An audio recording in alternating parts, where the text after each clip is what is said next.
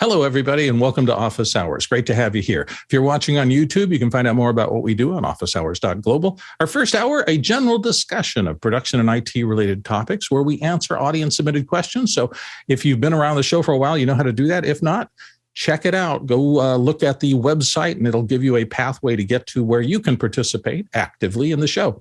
The second hour is typically a deeper dive into a topic. Today, we're going to be talking about interviewing, particularly um, how to interview for sound bites for programs. But we'll be talking about a lot of things. So this isn't interviewing for a job or something like that. It's actually conducting an on-camera interview with somebody so that you can get content for putting in your pro- your projects or programs. So that's all in the second hour. But we are in the first hour, which means it's time for our first question of the day. Mitch, what have you got? Thank you, Bill. Our first is in from Bo Cordell in Charleston, South Carolina. Bo wants to know, I Bo wants to know, isn't that funny? I know I can get multiple SDI feeds out of a Zoom meeting with Zoom ISO and a DeckLink. Is there a similarly similarly elegant solution to get two to four SDI feeds into a Zoom meeting? And Guy punched in first, and Alex take over. So Guy, take, take it. Yeah, with the regular Zoom client, you, you can bring in multiple cameras, but they're just going to be a single feed coming in one at a time. So you can switch cameras with the Zoom client. With Zoom Rooms, it's going to cost you 49 bucks a month, but now you can enable something called uh, Allow Multi-Camera Mode. It'll actually send in multiple cameras. So you could bring in, if you have a DeckLink card or something similar, just four devices. Doesn't matter if they're PTZ cameras, any UVC class client device will pop in and uh, it'll actually come in as Zoom Room dash one, two, dash three, four, all the way up to, let's see, maximum stream count it says is six. So you can bring in six feeds from one Zoom room. It's going to cost you again, but and then if you need to get them across the the way, like let's, let's say for instance your SDI capture box is somewhere else, there is something called NDI Connect, which will allow you to send those feeds over NDI Connect over to your Zoom room, and those will all appear. Excellent. Alex? And Guy, can you mix and match those so you can have some webcams and some uh, SDI feeds? So it's just, yeah, they're just, just any sources. They're just cameras. Yeah, you just pick them up. And it's just with any Zoom room, or does it have to be upgraded? That's just any Zoom room. Yeah. yeah. I, I, don't have my share screen enabled, but uh, yeah, in the back end, it just says uh, allow. So you have to enable multi. Allow, so there's a switch that says allow multi multi camera mode, and then from there you say maximum stream count, and then you you enable both those, and then you can pick the cameras. So theoretically, you could have two machines, two Zoom rooms supply 12 outputs. Yeah. Hmm. Interesting. That's all I got. Okay. David Paskin had another thought. Is there a hotkey or a way to switch cameras in vanilla Zoom, like from a Stream Deck or a hotkey or something like that, other than mousing over, clicking on the little caret, and choosing your camera? Guy, since you're so knowledgeable about this, you have any thoughts? I'm not sure there's a button. I know you could have somebody do it remotely for you, though. You can uh, have somebody request camera control, and then when they press the little button, they can do it. So there's got to be a way to do it through some kind of API or something. Uh, I'm not sure, though. I haven't done it. Okay, well, hopefully that helps you. I think it's time to go on to the next question. Douglas Carmichael is here. I've heard the ATEM Black Crush issue mentioned. When does that happen? Admit you put your hand in for this. Douglas, every time. Uh, basically, what it is is that uh, uh, the ATEM, uh, instead of partial or full, it does full um, on its output, just a slightly restricted gamut. So you really need to have something like OBS uh, in there to uh, to adjust the input. You can't set partial or full on Zoom. I'm sure there's a much more technical explanation for that, but it's always going to do it. And maybe we'll get that from Alex. Alex? Yeah, it, it's it, it is a full partial. We think it's a full partial, and and one is uh, we think the ATEM is sending full, and and Zoom is grabbing partial. I think is the is it's I think is the interpretation, um, and uh, you can fix that in an ATEM because you have if you have camera control. So if you have a Blackmagic camera um, connected to your ATEM, you can just move the blacks to where they need to be um, in the in the ATEM. If you if you have a non Blackmagic camera, it's more complicated. I wonder if any part of that is because cameras used to send out, at least in NTSC, uh, a black level that was a little bit above the bottom of the pedestal. I think it used to be plus 7.5 IRE or something like that, was technical black back in the broadcast days. And some camcorders or cameras may be putting that out as opposed to the zero uh, black. I'm, I'm not technical enough to be sure of that. I just remember facing it a lot because the first time I got a digital camera, I was astonished that my blacks actually looked honestly black for maybe the first time in my career. And that didn't happen until the 1990s, I think, or 1980s. Um, let's, oh, Mitch wants to weigh in. I think you're referring to the uh, Japanese black level versus the NTSC uh, standard 0.75. Yeah and it changed when digital when all those digital cameras took over um, black levels of zero were common and i had not seen that in my career before so the technology times changes let's go on to the next question Dave Burke from Alexandria, Virginia. Uh, Dave says, I have a shallow concrete sculpture. Uh, think of angels sculpted into the wall of a building, and I want to create a 3D scan detailed enough that others can replicate the sculpture on CNC machines. What's the best way to scan it? Alex is going to help us here. Yeah, so I've done something similar. I've taken, I've built a 3D model of a relief. Uh, here's a, here's this is um, actually from Bayon Temple in Angkor Wat, and this is not done with scanning, but with photogrammetry. So, if you look at all of this, all of that detail there is in 3D. It's all a relief. I mean, even the fine little areas here. You can even see some here of some of the dots kind of breaking up there. So you can see kind of the density that we have here. Now, this was done um, by taking photos of it. And so photogrammetry is probably the direction you want to go. When you want accuracy, you want structured light like LIDAR, and that's better for larger things and grabbing onto things. But when you want detail, uh, basically photogrammetry is whatever resolution you can get. So if you get closer to something, you, you, can keep on just grabbing more and more detail because it's simply, you know, adding all of that back in. It doesn't care um, uh, where it is. Now, what I did here to do this is I took, I, I had center lines like this that I that I worked around, and so on each one of these, I took a a low camera, a medium camera, high camera, in so there was basically nine positions like this. And it's probably more like like this many that went down there. And so I, I just kept on doing these kind of semicircles overlapping like this to get the coverage that i needed. And i got pretty much every little piece of that relief um, back. Um, but with that photogrammetry, of course, I couldn't walk the next day because I was crouching over and over and over again all the way down this wall, which didn't seem like a big deal when I did it. but it was after doing that all day, too many walls. Um, it was uh, it was truly painful. so anyway, it was good good exercise. Heard so, the term um, "suffering for your art." This is yeah, it. yeah, that was it. So um, anyway, but you know, anything smaller, you, you can definitely get in. I mean, you can get the relief of a quarter that way um, by getting just by getting closer up. Now the I shot this with a very old Mark, you know, Canon, you know, Canon Mark Five something. You know, it's it wasn't it's twenty megapixel, twenty four megapixel. Um, if I did it again, I'd I take a Sony, um, the A7R. Uh, three or four that has 61 megapixels because the more megapixels definitely makes a big difference. The things you want to work work on is can't change your focal length. So use a fixed lens or one that can be locked or tape it. Um, you also would prefer not to change your focus if you can avoid it because that actually changes the, the effective focal uh, the, the um, focal length a little bit. So when you want to stay focused there, um, you want it to be as well lit and as closed down as possible to have the most depth of field. So if you can shoot the whole thing at f11 or f16, you know that's where you want to be, and then just add enough light to get to that point um, because uh, things going out of focus is not good for what you're doing.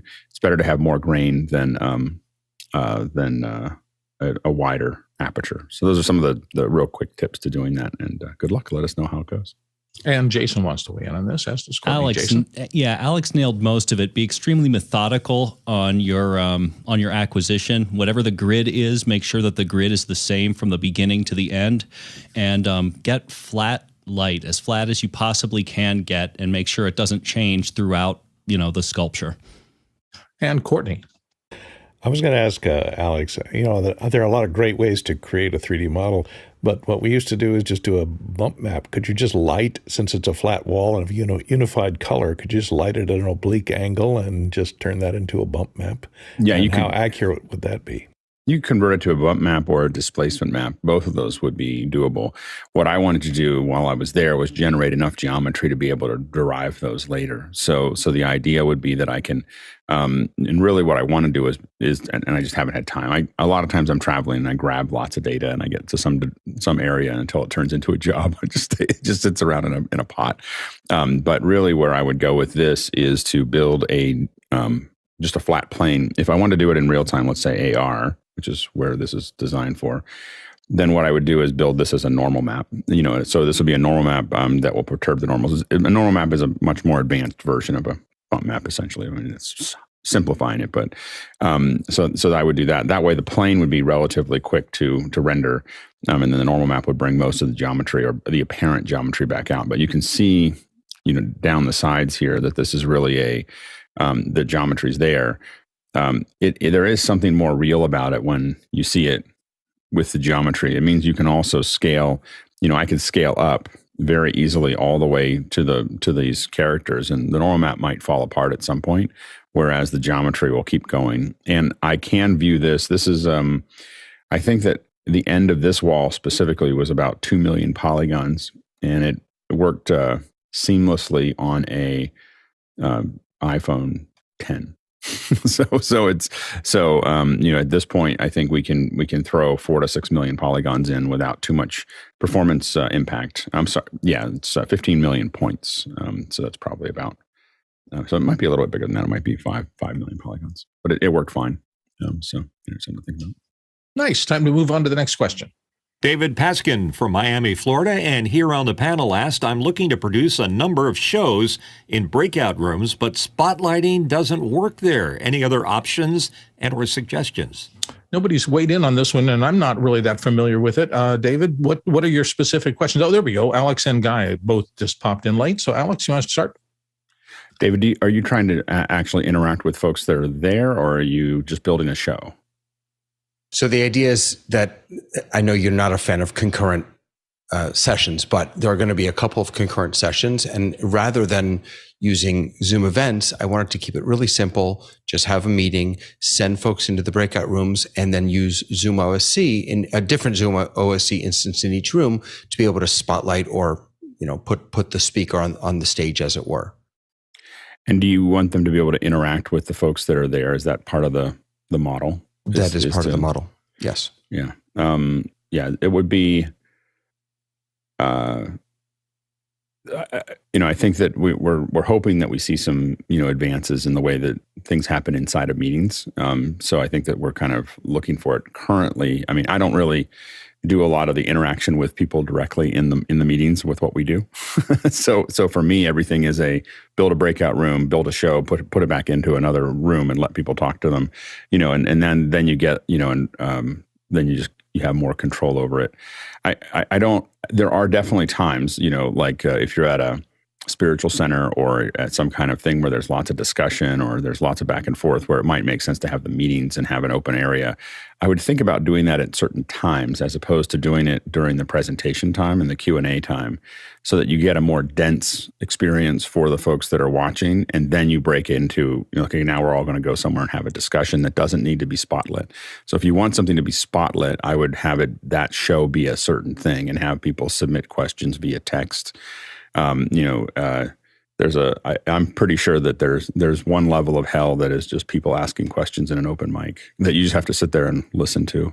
Um, so so there that you know, and so the um, uh, so I think that you know getting text version questions that are that are voted on that that people can you know go through your your your content density is much higher, and then you can do um, a breakout afterwards where everyone's just you know open open form. I mean that that's how I would probably approach that. David, you wanted to yeah, I guess what I'm trying to avoid though is having to have multiple meetings and sending folks who are attending different sessions to multiple meetings. And yes, I know that Zoom events is the answer to this question, no, but no, I wouldn't do it with Zoom events. I would do it with meetings. I would just do it with breakout rooms. I would give every, the but, multiple meetings. I do them all in breakout rooms. But how do I? How do I, you can't spotlight in a breakout room? So in a, I, I would pump a video into, um, right. You can't spotlight in a breakout room. Yeah. So I guess what I'm wondering is, right, how do I put that person, as it were, on stage in a breakout room as opposed to just in a meeting? Yeah, I guess the question is, is does it matter if they're the only ones with their camera on? Like, you know, if it if you decided that, you know, you, if you set, you know, had everyone turn their cameras off so they, they can watch during this thing, uh, you know, and then it would be the only one showing up and you could one of the things we're looking at because we have we have a quiet room we're trying to keep it quiet you know for watching this show is having osc just kind of sitting in there going if you're not this person and you turn your stuff on we're going to turn it off just like, like no you know so so um so there's there's a couple different ways that you can pro- you can kind of manage some of that Jason has thought. Um, yeah, can't you just uh, on a two-screen rig? Can't you just pin them to the second screen and and you know take that feed out? You Well, can, could- but then when you feed that back in, it, you're just feeding another camera I feed see, into a yeah, but I breakout. think you can. I think if you pin, you can. Can you?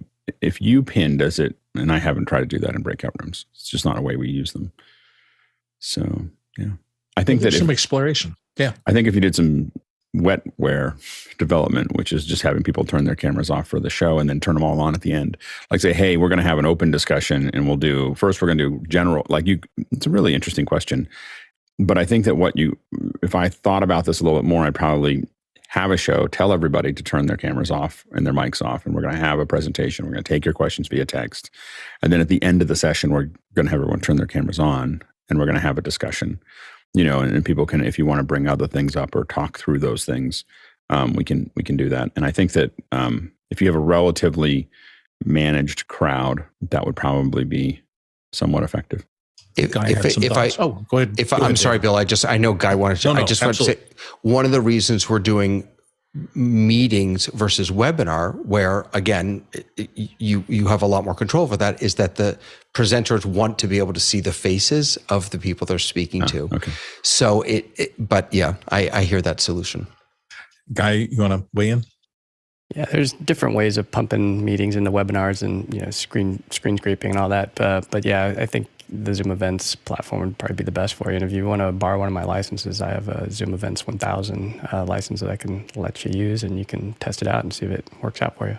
Excellent. Uh, Alex, another thought? Yeah, and um, as I've said before, my wife works on a at a meditation center where they this is all they do, and they just do it in meetings, and the speakers speak, and people have their cameras on, and they just sit there and watch respectfully until they're done, and um, uh, so you know, it, it, it, it, they do it. A lot of it has to do with the the moderator, you know, um, you know, generating a space, you know, that that has it, you know, giving people clear instruction of what they need to do um, and, and having them kind of go down that path. And and if if I think generally, if you're dealing with adults, you know, it, it, it works well. If you're dealing with uh, uh, young you know, teenagers or something, it might be a little bit more unruly. You know, so it just depends on on the on the audience as well. And Guy's back in again. One last thing that you might want to play with if you absolutely just want to push it this way is to uh, just screen share video. So uh, put, yeah, that'll force your bigger picture over the top. You may get, a, and then you have to optimize it for video, and hopefully, it'll. If you optimize that for video, it's a great idea. That would that would probably solve a lot of it right there. Excellent. Well, hopefully, David, you have a lot of suggestions here, and uh, definitely come back and let us know how things go when you get this running. Let's go to the next question. From Douglas Carmichael, AI technologies like Respeecher can create convincing, lifelike speech from a profile of a person's vocal style. Could you see Respeecher or similar technology affecting the market for voice talent in 10 plus years? And Courtney's going to start us off. Well, it can affect it right now. We don't have to wait 10 plus years because they already have automated robo voices that are reading books and doing other things. And I think what would be a really interesting experiment would be to have our back end people, or, or for an hour or two, Josh, put this on the list of uh, training Respeecher with Mitch's. We have plenty of samples of Mitch reading the questions and make the reader be a Robo Mitch. And uh, for one whole show, have Robo Mitch read all the questions. That would be interesting to see how far away we are from uh, this actually working commercially, and can we fool the general public? I know right now there is. Uh, we can already do it with faces. There are unique fa- real-time AI-based face generators that generate unique faces for use in advertising, et cetera. So that's displacing, uh, um, you know, uh, stock photography for uh, using in commercial advertisements because you don't have to pay royalties to these artificially generated faces. So uh, I don't think we're very far away from that uh, in the voice world. Robo Mitch sounds like a TV show to me somehow. Uh, next question. Uh, no, I'm sorry. We're going to uh, Mitch, Mitchell. We're going to Robo Mitch. This is not That's really me. Uh, Courtney, thank you for that. The only thing I don't think it'll do well is the spectacular fails in my ability to read sometimes. You'd have to teach it how to screw things up. Programmed uh, in really. anomalies.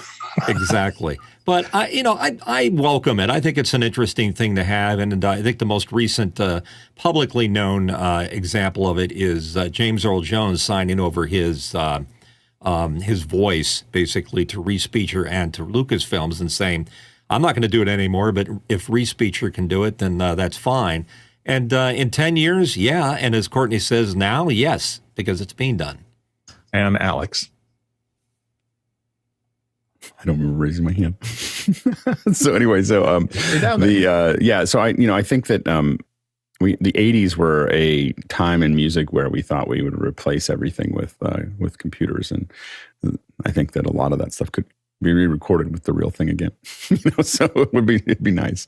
Uh, you know, so so I think that um, you know I think what happens is we get a surge, something new and shiny, and then we realize that there's something organic and and real about the real thing. And I think that we we have a hard time. Uh, we we want to go back to that somewhere. I think the more we become mechanic mechanized, the the the more we look for things that are more analog.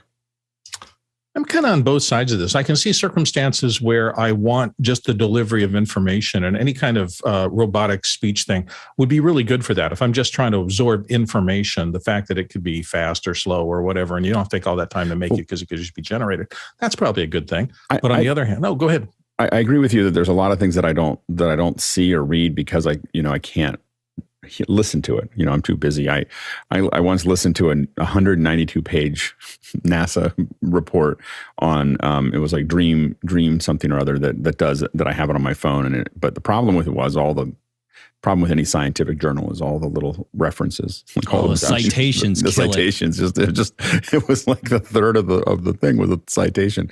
So having something that would intelligently go through and grab that and then read it out to me, um, because we don't get a lot of magazines and, and information that's out there because it's not in audio form. So having something turn that into audio, I think makes sense. And then, but I think that we'll still find places that we want human. I had that experience recently. I was listening to a novel, and in the novel, there was a lot of emails. And this is one of the services on Audible that does every word in the book. So every time an email came through, they rolled, they read all the header information, all the to and from, and it was just like, whoa, okay. And so yeah. I had to you know speed it up a little bit just to get through all these header things before they yeah. got to that. That could be useful. On the other side of it though uh, the nuance of human interpretation it's like do you really need to speed read poetry? Are you really going to slow down and try to find the rhythm that the author is giving you? Because there's music in those words if they're performed well, to think, be musical. And, and so and I think that I think that fiction and poetry are something that I want to listen to in real time. I want a real person to read it. In general, um, I think that it's where when we get to nonfiction is usually where I, I, I just want the protein. Concur. I think there's both sides. Mitchell, you had a last stop before we move on. Yeah, I think you're spot on there, Bill, in your uh, your interpretation of what the subtleties that a reader, a live reader, brings to it. And we'll hear it, and it'll be correct in every possible way, but something about it won't be quite right. It's like the deep fake videos; they're very convincing, but something about them isn't quite right. Yeah, it, it's it's interesting to watch the technology evolve, and let's see where it goes. Let's move on to the next question for right now. David Paskin, Miami, Florida, and here on our panel. Apparently, if Zoom ISO is to be able to capture in a breakout room, capture should be enabled after joining the room rather than in the main room. Any ideas why permissions wouldn't be persistent across whole meetings, including breakout rooms? And Alex is going to help us here. Alex? I, I think it has, it has to do with the fact that a lot of the breakout rooms, um, uh, you know they're they're just a collection of meetings. You know so but um, you know so um, but I I thought that that that your permissions if you were made a co-host in one place or you're made it if you're able to do it you can I thought you could get it. I think we do that because it's easier because that's where the host is. I don't know if it's I don't think we need to do that. I think if someone gave you in a breakout room um, the the uh, permissions you should be able to you should be able to do that David, go ahead. If you guys just want to talk about it and follow up. You may be right, and it may have been a fluke. This actually came up from from Jeff Woodgren. Uh, he was on a job, and he uh, uh, he could capture in the main room, but couldn't capture in the breakout room. He asked um, Andy about it, and Andy's response was to put the output engine in standby mode before entering the breakout room, then turn it on. So it could have been a fluke, but I was curious if we knew why it may not be persistent. Well, if we're talking about the output engine there, I don't think it has to do with the permissions. I think you just want the output engine to be off when you go into the room that you're starting. I think it. I think that that's so. I, I don't think that that had to do with permissions. I think that had to do with turning the uh, output engine on because there's right. A, I at apologize. the bottom. So, I, think that- probably phrased the question wrong. Yeah. yeah, I think that's the issue. So yeah, you know, so I, I I was thinking about permissions, but yeah, it, it could be something that it's jumping from essentially one meeting to a different meeting, and and that may be you know something that you're you're that, that's kind of pushing the envelope on that one. Um, but I think that generally I, I enter the meeting, and, and what happens for me is I don't I I, I think you, it was run into because someone was doing something that was unusual because usually I don't think about turning anything on until I get into the meeting that I'm in. So it's a that would be an unusual behavior for me. So I probably just haven't seen it. All right. I think we pretty much covered that. Let's move on to the next question. Brian Carney in Wheaton, Illinois says, I need to run HDMI feeds in a room over 100 feet. I've seen boxes that convert HDMI to Cat6 at the source and then convert back to HDMI at the monitor. Any particular brands you can recommend to av- or avoid? Jason's going to start us out here. Um, so what you're talking about are Baluns, um, Baluns or Baluns, depending upon where in the country you're from. I've had decent luck with um, monoprice, but I I would say you'd be better served with um, using SDI if you can. Mitch. Fiber, anytime you can, go to fiber. It's conversion back and forth. It's not going to get interfered with. Guy. And I know Alex isn't going to be a fan of this one, and a lot of people aren't, but I use them. They work. These are the uh, fiber HDMI cables. We used them all over at that Napa wedding. We used like uh, probably a dozen of these things, and we let them sit in the sun. Um, we had some 300 footers that worked. So this is the brand that I use, but I'm uh, talking with Greg Gibson right now to get the brand that he used. But this one, when I bought it back in July 5th of 2020 was like 300 bucks. So these things have come down in price dramatically. They're like a third of what they cost when they first come out. The thing to remember is that there is a display side and there is a source side. You want to make sure before you run the run, especially if you're going to do it through walls, that you get them in the, the right order. Otherwise, um, you'll be turning it around, which we had to do at that event a couple of times. Uh, Jer- our friend Jeremy Horn you know, was not very happy with us when we told him those are backwards. So- Oh, ouch. 'cause- yeah, so they're unidirectional. You have to source and display. So whichever source is the in and the display is the out. Makes sense. Courtney. Uh, there is a technology called uh, HDBaseT. It's not uh, general networking and it's not a Balun like uh, Jason was talking about. It's uh, it converts uh, HDMI signals to uh, a uh, digital signal that can be sent over regular Cat6 Ethernet cable, and it carries uh, not only HD video but it can carry RS-232 commands, infrared remote commands, uh, Ethernet uh, or uh, internet, and power all over a single Ethernet cable. So you might look into that. Uh, There's an alliance, and it's used by a lot of Pro AV uh, companies for distribution over long, long distance, fairly long distances. Not as long as fiber, but uh, it'll get you over a uh, Cat six uh, within a facility uh, easily. Courtney, is there a brand or, or name people could search for if they're interested in that? Just search for HDBaseT, and it'll take you to the HDBT Alliance homepage. And uh, this is what it looks like. And uh, you can find distributors uh, and people who manufacture compatible equipment there. Excellent. Thanks. Alex. Yeah, and, and I think that those the the fiber extenders um, work great, uh, and I've had them in the past. The problem has been is that I damaged them, and they, I bought them when they were much more expensive, and so uh, then I was like, oh, I'm not going to do this anymore. I'd rather just use Cat five. so so the um, so but the reason that I've gone through it, and and as the price goes down, I think uh, Guy's solution makes a lot of sense. Um, in the what I've used the most is the Gefen HD extenders. Um, they go about 300 feet over Ethernet, um, and um, they uh, they're about I don't know they're a couple two hundred fifty dollars, three hundred bucks, you know, for the, for both ends. So it's not any less expensive than what Guy is showing. Probably more expensive, but that's what I've done. And I have a bunch of boxes on one side, a bunch of boxes on the other, and we run you just run inexpensive Ethernet through everything. And if it gets cut or left behind, sometimes we build things that we just leave the cables behind. And so I don't want to leave the fiber behind, but with Ethernet, I'm like, well, let somebody have they can have that. so so and uh, so that's uh, that's a kind of a common thing for us if we're building building something into a set or into a stage or something like that. Uh, oftentimes, it's more expensive to pay for the labor to wait to pull it out than to just leave it behind. All right, fair enough. Next question. David Paskin is back from Miami, Florida with this question. What are you hoping to hear at Zoomtopia next week? Big question, but I guess we don't have anybody prognosticating about. Well, Alex will, will help us out. Alex, what are you thinking about? I mean, obviously, what we're focused on is is what is uh, you know the, the liminal team going to release. So, so I think all of us are focused on what are the new toys that we might get um, related to video and event production. Um, so, so hopefully, we'll, they'll have some good news for us to, uh, next week. We'll see. Yeah, I would imagine they've been meeting kind of in the breakout room for such a long time, or at least the test uh, bed. So I imagine that that's been active, and that would indicate there's a lot of active development there. That's probably as much as any of us know. But we're looking forward to Zoomtopia because this is a technology this show relies on every single day. Let's move on to the next uh, question. Douglas Carmichael's in. I've read about NASA using structured light scanning in the development of the Space Launch System. There's a link for it. Is that the same process as the LiDAR on iPhone 14? Jason and Alex. Jason. Um, this is a loaded question. The short answer is yes. The the simplest part of it is that this technically is lidar, but comparing it to what NASA does is um, I don't know. It feels a little bit disingenuous.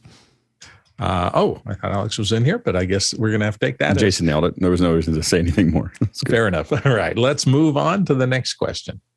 Next question in from Dan Shaw in Columbus, Ohio. Any suggestions for the best audio video flow if I have an XLR mic, MixPre 3, and a 10 Mini? Is it better to go from MixPre into DSLR camera or have it go into the ATEM with a delay set to match the video? Mitch. And I'm uh, looking at my Sony camera here, and as you can see, I'm plugged into this digital uh, adapter that's up here. If you weren't using the digital adapter, plugging directly into your Sony camera would be a mistake because almost every camera that I have, if it's a Sony, if it's in this range, um, the preamps and the uh, the line amplifiers in the analog section are noisy and unusable. But if you go with one of these little uh, uh, here I'm trying to show it to you. Uh, one of these little adapters to plug onto the top of the camera right here. It's about 500 bucks. Um, you get the uh, audio in sync exactly with the video. So that's my preferred method. That's what I'm using right now. I think in the early days of the show here, there were a lot of people who ran our video signals and audio signals uh, through a camera so that the camera could kind of synchronize things and then that one HDMI would come out to somewhere else. I know for me, um, I split those systems pretty early because the uh, Thunderbolt audio interface I was using seemed fast enough to be able to keep things in sync for me all the time. So sometimes in some circumstances i think that can be a really good running everything into one central device and then just having the muxed output of that with audio and video fed to something else. But there are systems out there who allow you to split them up and get success too. So it's either or. Uh, let's go to david then guy. David? Uh, just a follow-up question. I, I remember hearing from this panel that the audio through the atem is not a good choice. Is that am i right about that? Well, that was one of the reasons that i split them out but let's hear what Guy has to say. Yeah, as Mickey would say, it really depends on the entire chain. So you got to look at what the device is. So if the DSLR camera has a really nice audio input section, then maybe you could use it. Some of the uh, higher end cameras have line input balanced XLRs, and so you can feed it in that way. Um, the other way is uh, just go skipping the ATEM altogether and going direct. What what are you recording into? So skip that, that's what I do. I mean, if, if it's a vMix or, or if it's a uh, AJA Ki Pro or something, I just go all the way and then delay the audio uh, so that I'm not putting the ATEM in the chain at all. So there, there's there's no reason to go in there don't. I mean, it's nice if you're doing something where you have, like, let's say a baseball game and you have a shotgun on the camera and you want to do audio follows video, and so you need that in there, then that's a different story. But if you're just recording like a stand up interview or something like that, I, would skip the entire ATEM chain and just go straight to the recorder or straight to the stream. Courtney, you had a thought? Uh, check Craigslist. Uh, in your neighborhood or eBay for uh, used Pix 240s. I know this would be Alex's favorite because it has uh, balanced XLR inputs. You can send video in through it and use it uh, to convert from SDI to HDMI and HDMI to SDI. And uh, you can even record on it and use that as an input into your ATEM and then get the audio off of that uh, input, SDI, I mean HDMI input into the ATEM. Alex, you want to weigh back in? Yeah, you would give up. You there's no good way to get from the MixPre three to the Pix 240. Um, but I would say that the Pix 240 is great. Uh, it just doesn't have noise assist. But other than that, and and the uh, um, the XLR inputs on the 240 will probably not the the the XLR inputs on the um, the Pixies, the the, the the the next generation after that are pretty close to the MixPre three. The ones that are in the original two Pix two forties are are not as um, not as quiet as the as the um, as those inputs, but it's an amazing box. the Pix 240 is one of those classic pieces of machinery that was made. I have a small collection of the things that I think were just at a moment in time they were perfect. And the Pix 240, I think at one point I think I had 12 of them. so so it, they're amazing little little uh, machines. And Mitch, I concur. Uh, the uh, uh, the Neve uh, processor for my microphone on my voiceover studio behind me I had to be sent back to the factory and Pix 240 to the rescue. And I found the preamps to be very good, um, quite, quite nice, as a matter of fact. Okay, let's move on. Next question. From Matthew Jimenez from uh, Orlando, what would you consider the bare bones essential software tools for recording a video podcast? Alex. An iPhone. like like you can I mean if you're doing single address to um, to something a Samsung phone probably work fine as well but the uh, the iPhone has a lot of podcast tools in it um, you'd be able to and the only thing the next thing up that you'd step up for is better lighting you know some some lights and some and a, and a better mic um, but it depends on what kind of podcast if you're doing discussions it's an entirely different discussion about what you want to do but um, but I think if you're just doing a single address podcast then then a then a uh, an iPhone would be great Guy? Yeah, it depends on if you're on a Mac or PC as to which software. Uh, OBS is on both platforms. So it works way better on the PC than it does on the Mac. That starts at the free price point. If you are on the Mac, uh, I'd go Mimo Live. Um, I'd also look at Wirecast. That's another option. It's gotten better in the last uh, version 15. And then on the PC, I love vMix. So uh, 60 bucks a month, and you can have the full 4K version. And as long as you have a strong enough PC to run it, you can have all your graphics and sound effects and I mean, I'm using it right now. It's pretty pretty cool stuff. David Paskin. For some reason, every time someone says Mimo Live, I feel the need to say Ecamm Live also. Uh, but Ecamm is uh, has recently been doing a big push around podcasting. Uh, actually, I, am not sure that there's anything unique in Ecamm for podcasting, but it certainly would work uh, the same way all those other tools would. Welcome to Office Hours Platform Wars. Courtney, get in on. Uh, well, all of the answers so far have been for great for live podcasting. But if you're not talking about live, in other words, you're just going to be capturing video, narrating video, traveling around, maybe uh, editing it together, and then posting it uh, for a podcast, video podcast that is not a live podcast, then almost any of the good uh, mirrorless DSLRs, and there's a whole slew of Sony and uh, Canon and Nikon and any of the other uh, DSLR manufacturers that are making micro four thirds cameras. They're very compact, easy to carry, have fairly decent sound input, and uh, and can create a, a, really credible video podcast with high quality video and not bad audio. Uh, take a look at Hiking with Kevin, Kevin Nealon's podcast. He does it all himself off a single handheld camera. Uh, interviews a lot of celebrities while they're hiking through the woods and it uh, you can create an amazing podcast with just a single handheld camera and maybe a little shotgun mic attached to the top of it. Aye. Yeah, I just had to fire back and take a jab over at David with his Ecamm. Uh, shots fired. Um, does it record ProRes? So that's the thing is if you, if you want to do a video podcast and you want to edit in a professional tool, uh, I'd want ProRes. And so Mimo Live will record ProRes. And so that's that's my one gripe about Ecamm. I don't think it'll do any ProRes. I think you're recording into uh, an H.264 uh, compressed file, so you, editing it's not going to be we should pleasurable. Make, and we should make that request because it's not very. It, it's built into the system. All you have to do is ask for it. so, round seven, David Paskin returns to the ring. Touche. okay.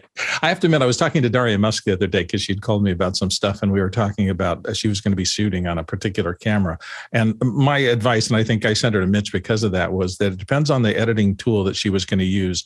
Um, you know you don't want to be in a format and and sony and others have been notoriously in the past i don't know if it's true now for kind of recording in a format that works really well with sony stuff but it can be a little bit of a transcoding issue when you come out into other nles some are more friendly to some formats than others. So just check your process and make sure if you're going to be doing some work and you have a deadline particularly that the whole production chain from camera to NLE to upload to the web is something you're comfortable with. Mitchell, you had a thought?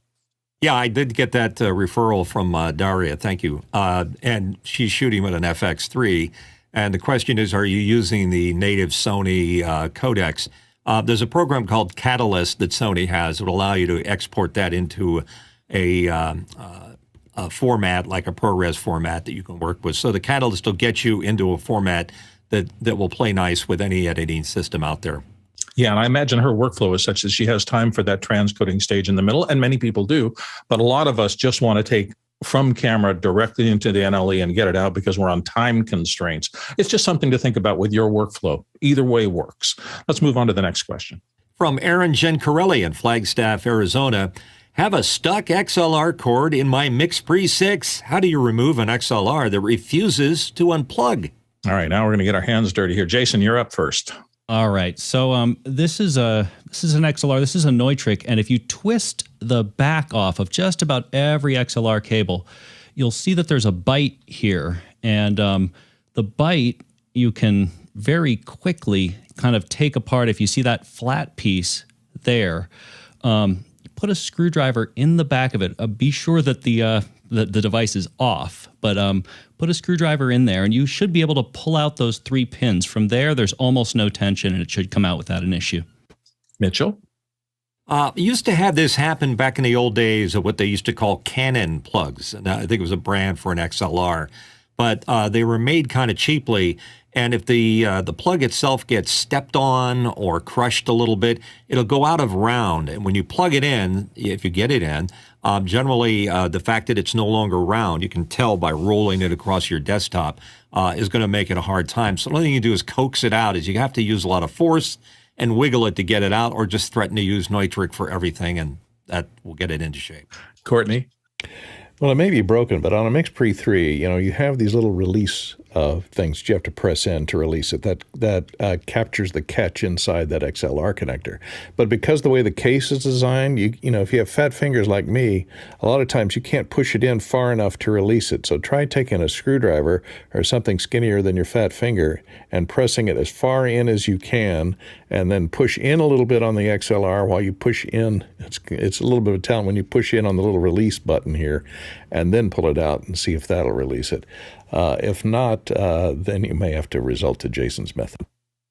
And actually, Mitch reminded me I've set behind things with an out of round XLR trying to pull it out. And for me, a set of channel locks used very, very delicately in different quadrants to see if you can just round it off enough to pull it out. Uh, there are a lot of ver- ver- ways to do it, but hopefully, all this gives you uh, plenty of options to take a shot at. Let's move on to the next question. Douglas Carmichael is here with a question. Many electric vehicles like the Ford F 150 Lightning and the Kia EV6 offer vehicle to load capability or powering other devices from your vehicle. Could you see this useful for small productions and out of the way places? Nigel's going to start us off. I believe one if Jeff used his Tesla to drive the system uh, we had in the desert to support uh, Mr. Predator's rocket. I would point out there are some obvious disadvantage of being in the middle of a desert uh, under a lot of sunlight in a vehicle that requires air conditioning. So the answer would be probably be a short production. Uh, otherwise, you're going to have to power it another way because in case you need air conditioning in the vehicle and other things, you still have to drive it home. Alex. Yeah, we've been powering stuff with our cars for a long time. You have to be careful with a regular a regular um, vehicle because the battery's so small, so you don't want to do it for very long. But you can actually take an uh, inverter and plug it into your engine, and then turn it on and it'll last a long time. like you know, and you can run a lot of lights, and uh, especially now with LEDs, uh, lights, cameras, uh, everything out there, uh, it, it, produces. Um, uh, you know, basically the equivalent. We've basically produced the equivalent of three 20 amp circuits, you know, from a truck. So, um, so it's been pretty pretty effective. But that's not coming out of the lighter. That's coming out of the. That's being uh, connected directly to the block. Courtney Gooden.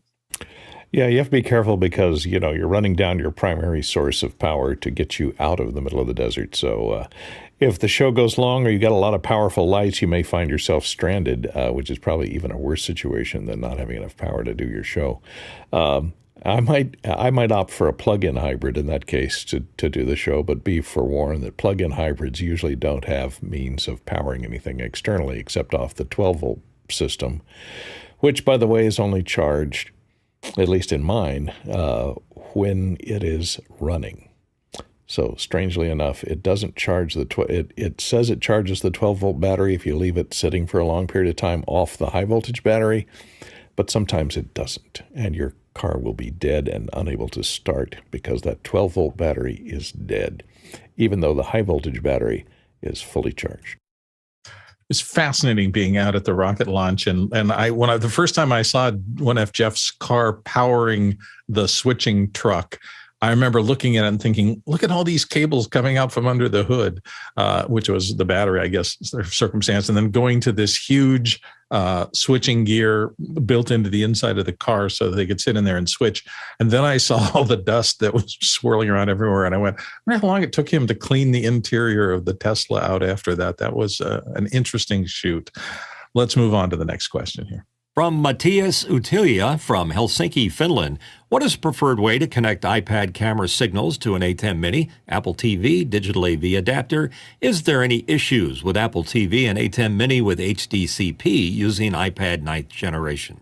Jason will start us any class compliant adapter, OWC is one of my favorites. They make a $50 tiny little micro dock that you can put power into and then immediately get Ethernet, I believe a, a USB 3.1 generation 1 and a um, and a 4K HDMI out, and it will work absolutely. As far as HDCP, that's going to be an issue no matter what um, you use to connect it. If you have, um, if you're playing something from iTunes, it may very well not translate, and you know that's you know it's working the way it's supposed to.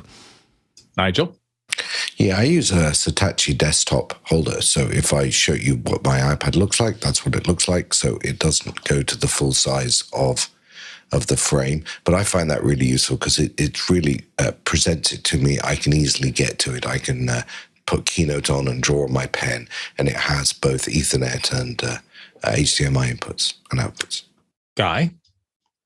Yeah, I like the uh, NDI Capture app that so I'm running it right now. Um, if I cut over, so this is just NDI out. Um, you can see that it's uh, it's live. So basically, once you're in the NDI world, you can use an Apple TV with Sienna, and that'll give you the HDMI into the uh, ATEM Mini, or you can use something like the new BirdDog Play that would also do it, or there's some other kinds of adapters, but I like NDI or physical cable. so the Apple HDMI adapter is the other one that just that works. But this this app has been really good, so uh, I'd recommend it. Next question. James Babbitt, San Diego, California. YouTube videos have often synthesized your music playing in the background. What are some of the sources of royalty free music for videos? David, start us off. Uh, my favorite is Epidemic Sound. Um, the with a uh, subscription, any song that you use, they have figured out the YouTube algorithm and they make sure that you don't get taken down. Alex, epidemic sound. Is, is just because it's simple. And and they're really really well produced. They also produce stems. So they um so that you can say oh i want to pull the drums back a little bit or i only want the drums or i only want the bass. And as david said they figured out not just youtube but it's facebook and you know all the ones that are doing content matches they're they they're doing the work to make sure that you don't have to worry about whether that's you know because if you do something from pond 5 for instance um, you, other people might have used it and then they claim their own videos and now yours is getting claimed too. Um, so so epidemic makes make sure that they're the original claim and then they, then they don't claim it out. So so that it, they do a really good job. I would say think hard about it. Think hard about whether you put music. I, it's actually one of my pet peeves is when I go to training videos and they've got this sound uh, music when I'm thinking behind I have to admit, music when I'm thinking is not something I want to hear. So I, I get really frustrated why. I'm just like, oh, I just wish I could turn that music off because I'm trying to listen to the person talk. And so I, I think that it's it's something that is old. It, it, it's a legacy product of the of the 80s, you know, music uh, like uh, training videos and stuff that they were so bad that we had to put music under them to make them more palatable. But I don't think we need to do that most of the time anymore. Jason. Yeah, and if you're going to do segments in your training video, I'm haunted to this day by um, the Dante or no, I'm sorry, um, Behringer. Behringer had this training series, and they used the same intro and the same outro, and you have to watch it in this 30 piece um, segment, and it made me crazy. So yes, absolutely. If you're going to do these, stay away from it because it's going to haunt me. I will say that um, often poorly recorded content with a bad noise floor, particularly for cutting between scenes and the noise floor is changing radically back and forth, those kind of circumstances are about the only place where I would think of music as a low grade distraction from bad cutting. The obvious goal is to do your recording better so you don't have those problems. And so you don't have to cover them up with something like this kind of audio band aid. Uh, let's go on to the next question. From Harshid Trivedi from Daytona Beach, Florida, and here on our panel, 24-bit has devices ranging in some offering 48 kilohertz, then the more common 96 kilohertz versus more modern devices offering 192 kilohertz.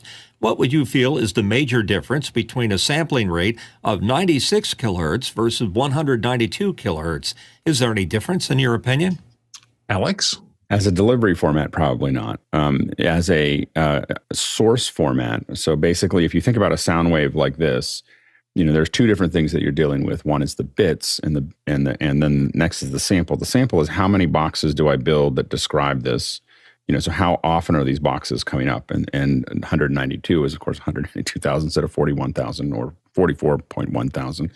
And then it and then it decides the bit depth is how what's the dynamic range. So the dynamic range on 16 bit, I think, is uh, I believe 96 dB. Um, I think it's 144 for um, 24 bit, and then it goes past that. So, so th- those bit depths decide how much it can cover, and then the sample rate is how often it's going to sample it. Because of course, analog is infinite, um, but the uh, but we have to build a quantization of that to some to some point, um, and and it's where that happens. Um, when you're listening to it, you you won't be able to hear it. Um, if you are stretching it, turning it, retiming it, doing anything in post with it, you may want to have a higher sample rate to start with, kind of like you'd have I may want to have a ton of data in the original f- raw file that I capture with my Blackmagic camera, but I'm not going to deliver that to YouTube. and or even even if I put it out in ProRes, you're not going. I threw away a bunch of data that I didn't need um, there, but it's nice to have when I start. Absolutely, Mitchell Hill. Yeah, I agree with Alex there. It makes sense. The sampling rate is the little stair steps on the waveform. Mm-hmm. And to be honest with you, I don't think anybody can really hear that well over 96 kilohertz. But remember, it also takes into account the DAC or the digital to analog converter that you may have that deals with that anti-aliasing. So in combination, I think a 96 is about as good as anybody can possibly hear, unless you've got really golden ears. Courtney. Yeah, actually, you can't hear any better than 48 thanks to the Nyquist Shannon. Uh, effect, which is uh, dictates uh, the the highest sample rate needed to achieve uh, uh, complete restoration as far as in the range of human hearing. And as Alex said, if you, if you're doing sound effects or something where you're going to want to record something and then slow it down for effect, then you might want to go to 192. But for human consumption, 48 kilohertz is probably good enough uh, since most humans can't hear much above uh, 20,000 and most of them can't hear much above 14 to 16,000 hertz. And using the Nyquist Shannon uh, algorithm for uh, calculating sample rate, uh, 44.1 is probably good enough for everybody, and 48 is is great. And I suggest you go. And if you think that, well, with only two samples to reconstruct that sound, it's going to sound uh, raspy and noisy, and so more samples is better. That's that's not really true. I suggest you go watch a video from uh, Technology Connections. Does one on uh, the Nyquist Shannon, the backbone of digital sound, and he describes uh, how uh, A to D converters work and how the Nyquist Shannon uh, sample rate uh, plays into the uh, audibility of the human mind, and uh, it's it's very comprehensive and explains it all. Alex, real quick. And again, the only thing, the only reason that I would use 192 is for a, as a capture format, and I have used it when we know that it's going to be a very complex thing, and we're going to do a lot of effects to it because oversampling, you know, even though we may deliver at 1080p for something, I still like to capture at 4K or at 8K or something else because that oversampling image-wise makes a big difference for me as far as the cleanness of that final output. But, um, but I, but again, I, I only oversample if I'm going to do heavy post on it. Mitch, real quick. Yeah, for example, if I'm uh, taking a CD audio and I'm uh, taking that 44.1 uh, into a recorder, I might do it at 88.2 because the math works better. And uh, if you have the math even, there's not being bits being thrown about and I mean, and, and just like uh, in the same way, I think about all of these things as oversampling because, you know, when we do motion capture, for instance, we try to capture it as high as 490 frames a second, even though we're going to deliver 30 frames a second or 24 frames a second. And the reason we do that is so that we have, we, as we work through that data, it makes it easier for us to run a lot of filtering over way more data than we need and then squash it back down and it's it's a, it's going to be a cleaner output so we never want to lose whether it's images sound motion capture other things there's a huge advantage when you're going to do post to oversample. you know, so so um, now you don't want to go crazy because it, it is it takes up a lot of storage, but oversampling, you know, capturing at the same level that you're going to output leaves you with a lot less options when you need to do work on it. Courtney, real fast. And I might point out that almost all A to D converters uh, run at a oversampled, a high sample rate on their input. Then they decimate it down and uh, average it to generate and apply their brick wall filters, uh, anti aliasing filters, to them uh, before they convert it to 48 or 44.1. So they are oversampling. The only reason to use the higher sample rate is, as Alex said, if in post production you want to change the resolution uh, or, or go down, slow it down, or change the, the sample rate in post for an the effect. only other comment I'm going to add to this before we finish it up, because we've been on it for a while, is that um, I wholeheartedly agree with Alex. Uh, capture at the maximum you can because you never know what's going to happen in the future. But if you don't use a mezzanine codec in between, I have seen people try to keep the best quality possible through the whole chain, and they get into the circumstance where their systems just don't work with it because they're working with too much data. They're going to throw it away in the last stage. Sometimes it's better to do that mezzanine codec so you can work with it functionally, get it out at the right level that's not too degraded. Keep the originals, but don't try to work with the originals every day. All right, let's move on to the next question. From Chris Widener in Lafayette, Indiana. Chris asks Starlink in motion is here.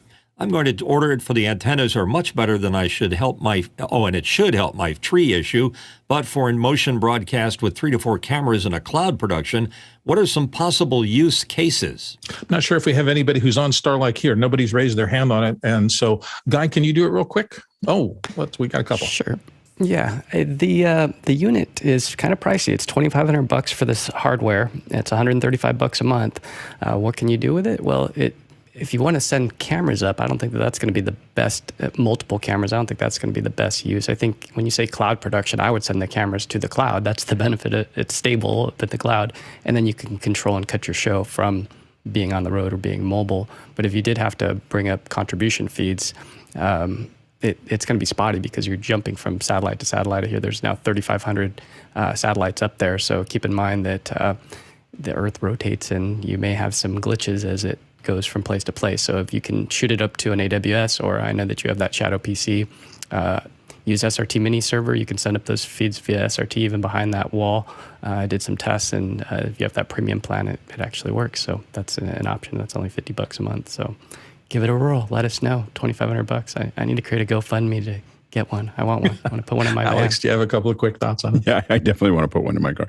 I, I, I do plan to take the one I own right now. I'm trying to figure out. I can't use it because I, I, there's too much trees around it. But I want to sell everybody honey. So I, have this, I was going to tell everyone about it. There's this honey that I buy on the side of the road and up and up in Bodega Bay. And I was like, I'm going to do it, and so that everybody can just buy buy, buy honey. I won't make any money on it, but it'll be fun. The idea is to do mobile mobile. Uh, I, I want to experiment with the idea of mobile purchasing of physical goods, which is that you know we take you somewhere and you can buy a bunch of stuff and then we'll send it to you. so because um, I think that there's applications for that all over the world. We're going to run out of time a little bit. Uh, so I'm going to run over. That's okay. Mm-hmm. And Harshid, next question. Our next question for Harshid from Harshid Trivedi is here with a question. Wants to know I went down the mute switch rabbit hole on Sweetwater last night. Could you remind me of the model of your mute switch, Bill? Perhaps it's the MS111 or M11. It is the MS111. That's the one I'm using. So, next question. Sorry about that. We had to clear that out quickly. Douglas Carmichael back again. IMAX has heavily marketed the immersive audio experience of the upcoming NHL Global Series game live from Tampere, Finland. How would you mix sports in an immersive format, and would you adapt your mic miking strategy for an immersive live mix? Alex and Courtney. Alex, take it away. Yeah, you don't have to really. I mean, I don't know what I don't actually don't know what the NHL does as far as, but I can tell you that the NBA has well over twenty mics that are that are um, around the court. So one's uh, behind the glass. There's nine to 12 of them that are just getting the screeches along the floor. So there's a lot of miking that's already available. Um, and I and I'm going to imagine that you're probably getting a similar amount of those for for hockey. So there's a lot of stems that are all or, or channels that are all available um, to you. It's just a matter of figuring out how to transport those and then how to put them back into a into a place that makes the most sense. And then the, the thing that really adds a lot of immersion to um, this kind of thing is the audience as well. So sometimes, you know, they, they and oftentimes there's four to six mics that are in the audience as well to, that they use for broadcast. So um, typically, I know with NBA, we we find that we get 20 to 30 mics available to us for immersion. We've done a bunch of 360 stuff with the NBA, and so um, so so the uh, and so we use we put those all over the place, and and the, the crowd is the thing that makes the most difference. Courtney. Yeah, something like hockey is such a fast-moving sport that you can't really follow it and make it uh, make sense to a viewer if you're cutting between different cameras and perspectives on something that's moving that fast. It's mainly the uh, environmental sounds, the sound of the crowd, the sound of the PA, the sound of the the echo of the of the people cursing uh, at a distance uh, that uh, makes up a hockey a hockey match. I would not put uh, wireless mics on the individual players because you'd be knocked off the air quickly. yes. Next question. Next question in from Harshid Trivedi from Daytona Beach, Florida, and right here on our panel. On certain DI boxes, it sums down mono for XLR output. Would that suffice versus a stereo output? Whirlwind and Switchcraft make devices that you can grab your iDevices and Android outputs of PC, Mac, which takes stereo input to a mono output. Mitch?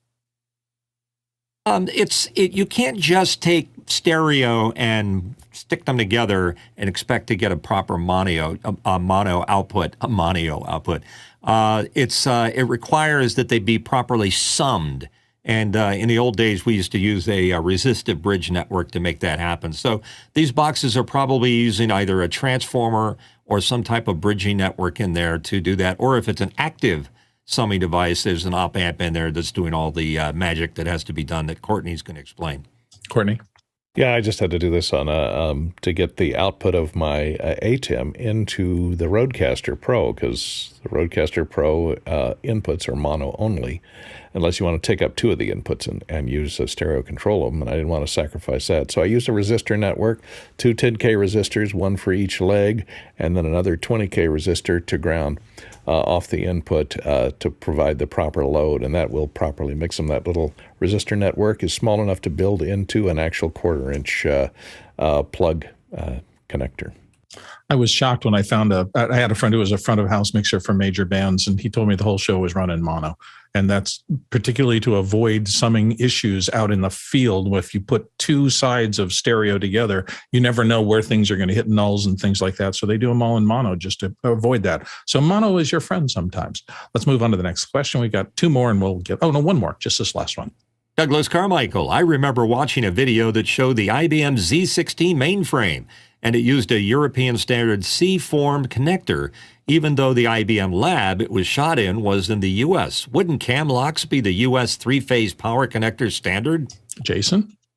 Um, uh, C form. There are several. C form se- um, seven is is um, the standard for sockets. Thirteen is for cables and cords. Seventeen is for plugs and sockets for industrial purposes, and twenty two is for couplers.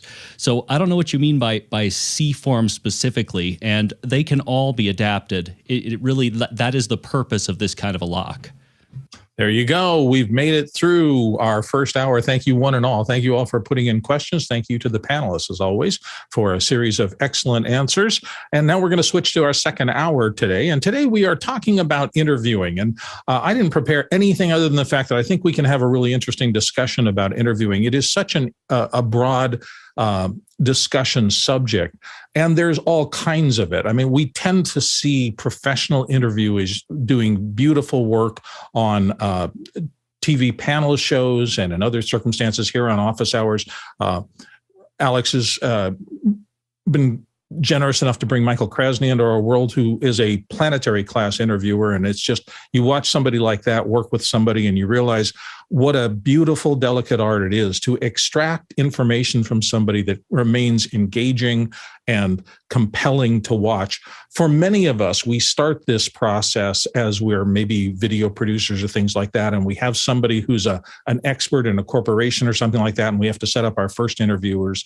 Typically, it's that person on camera with somebody doing the interviewing, asking questions of them behind the camera. And I know when I started, I've done probably 250 or so of these live. Uh, and the first 25 or 30 of them, I was horrible at it. I made every possible mistake in the book. And then for the next 25 to 50, I maybe got one of those things fixed every time I did it. And it really wasn't until I was approaching having done a whole string of interviews, particularly a couple of circumstances where I had to go into a conference and they would bring in people to me over and over again. And I think I did in a couple of con, uh, con uh, conferences 30 or 40 interviews over the course of two days, which is one person after another. And I finally started to understand some things about the rhythm of engaging with people. Never got to be a world class interviewer because it's hard. To me, this is like learning to skate or learning to do something else you're a little uncomfortable at first. You tend to jump on people or think you have to over prepare. Your, your questions are longer than their answers. All these things that are really bad kind of fails. And if nothing else, for me, the most important one was I wasn't able to make the person I was interviewing relax and feel comfortable being on camera. It is very a delicate thing. Most people, you may have done this a bunch of times, but often with an amateur, somebody not in the entertainment business, they've never been in front of a camera. And the minute you turn it on, they can be a little deer in the headlights. They're in a different environment. Lights are on them. They know a microphone is on. It's on the record. And it's very hard. Well, it's not hard, but it's it's you have to do some special things to make them feel comfortable and get them to relax and get them to out of the mindset of I'm on camera and into the mindset of I'm talking to this person as a human being. And then once you achieve that, so that you actually have the discussion going, the next challenge for me was always to listen, to pay attention to what they're saying, to enhance and make them feel increasingly comfortable rather than increasingly uncomfortable with what we were talking about to the point where they could relax and become themselves. And for me, that was always my goal. How do I get this person to look good, sound good, and be themselves, and then get some useful sound bites? Because that was my other job. It's really, you know, a lot of people over explain. I tend to do that myself. So, with that, that's all the preamble I'm going to do. Uh, we're going to hear from other people. Alex is going to give us some thoughts on interviewing, and so is Nigel. Alex, take it away. Yeah, and it also depends on what kind of interview you're doing. So if you're doing a podcast where you're interviewing someone, it's kind of a free range type thing. So, and again, if you listen to something like Gray Matter uh, dot show, Michael Krasny's probably one of the best in the world at what he does. And so just watching him, um, you know, pull together an interview is is really fascinating. Some things that I that that we've learned over time working with Michael, working with other people. The first thing is research. You, you really want to know your subject well. It doesn't mean that you're going to write a bunch of long questions. You do. Usually, I go into an, a one hour interview with 10 to 15 questions that I have available to me. Am I going to ask them? I don't know. but, I, but I definitely, but I definitely came up with something so that I'm not coming up with it during the show. Um, you know, I know that folks like Michael Krasny will read all the. I think he, I think he, it feels like he reads all the books that the person wrote, but um, but he at least reads the most recent ones to get their current thinking. Um, they, he, you know, he'll search, you know, through a lot of those things, and and so really understanding trying to understand how they work before you get there gives you a sense of what and what you're trying to get out of the interview. So, for instance, we do a lot of testimonials. Testimonials are very different than just an open interview. An open interview is exploration and trying to find it. Testimonials means I work for a company and I want um, a, a client to talk about how great my company is. And so I want to figure out a way to get them to say that as naturally as possible. And we internally talk a little bit about when we do that, we have what we call direct and cross. And this is very, this comes from the legal side of things. Um, is you start with direct, which is the way you do it in a courtroom. It's open ended. And what a direct is, is you can't put anything in their mouth. So, so you say, uh, "What did you do here, and how did you get there, and where?" And and you're not. There's no place for a yes or no answer. There's no. You're out. These are open ended questions that you want them to um, explain what's going on, and so you'll start with that, and you're trying to use your direct to get all the answers because those are going to be the best ones that you're going to get when you give up on that, you go to cross, which is that you start saying, "Well, can you talk about can you talk about how great our company is, or can you talk about?" You don't want to get into that at first. You you want to try to explore the conversation so that you get the sound bites that you're looking for. Um, some other things that to think about are eye contact. Anytime you can use a ter- it works better. Like just just flat out, like it. The looking off camera these days, like this, when I'm getting interviewed and I'm looking over to the side, it's kind of old, old media at this point. so it just doesn't feel the same as it used to. Um, and I, I, feel like when I see it now, I, I don't, I, I, just, it's not, it's just not the same after all of us have had Zoom and Blue Jeans and Skype. We're all used to looking straight at each other. And so um, it feels very old now. And so finding a way to do it, and I've been doing Interrotron for the last 15 years, and I just feel like it's a better, it's a, it's a better experience for the viewer. It's a better experience for everyone there, but you have to be able to see them one of the mistakes that we see interviewers do all the time is they'll start asking questions and they'll look down for their next question. The person's answering the question and not getting feedback. You know and so the thing is you have to be very careful of trying to keep everything up and, and only glancing down at what you want to do if you're doing that interview because you're taking energy away from them. When you're nodding and looking at them, oh yeah, it's really good. It encourages them to say more. They get more excited about what they're talking about, and they'll say a lot more than they did before. And I think a lot of people um, miss that. And then finally, uh, I guess the, the thing we we tell people a lot is, you know, as a moderator, a lot of time your job is to extend a question, extend an answer when they're not fully answering it, and cut them off when they're answering too much. When they get into the weeds and they start digging down into something, especially if you can't edit it later. And but the but the main thing is to only use as many words as you have to. It's about them, not about you. And you want to use only the only the words that you need to elicit the answer. You know, and so and sometimes that means you're going to set something up. You're going to say something. You're going to you know put them in a context so they understand why you're doing that. Then you're going to go into the question, but always keep in mind that um, you want to. Every word is a failure.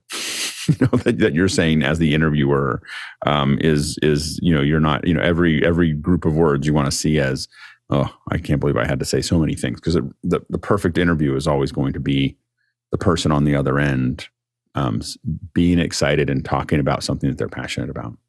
Nigel, your thoughts?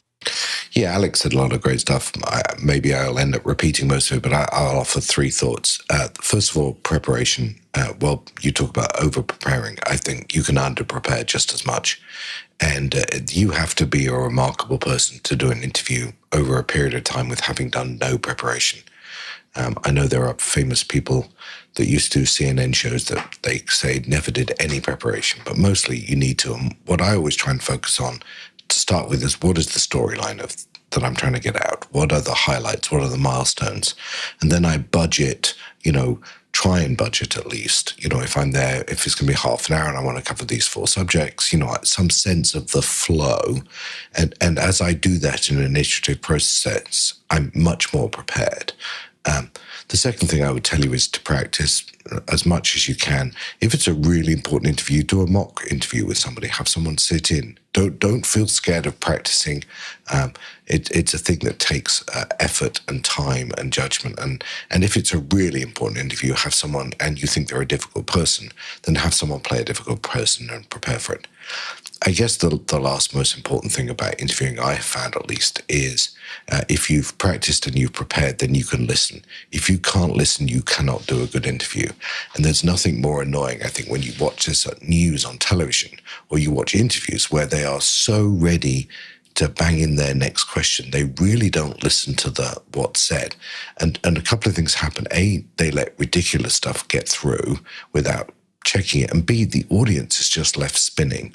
So you know, two ears, one mouth. You've got to use them in that proportion. And if and if you are actively listening, and the person you're interviewing thinks you're actively listening, it'll be a much better experience for both you, the interviewee, and the person watching it. Mitchell? Yeah, I agree with everything that preceded, uh, particularly making eye contact with them and having them make eye contact with you. Because in this, in essence, with an Interrotron, they're looking at the person that's watching the video, not talking like this. Because who talks like this in a general conversation? It's convenient, uh, but not necessarily uh, appropriate. And I try to break down what kind of a person I have that I'm doing an interview. If they've never been in front of a camera before, they're scared, they're they're nervous, they've got that you know, deer in the headlights look on their face. And you want to do your very best to put them at ease. And a lot of times uh, in those situations where I have somebody that I know they're uncomfortable, is I just start talking to them.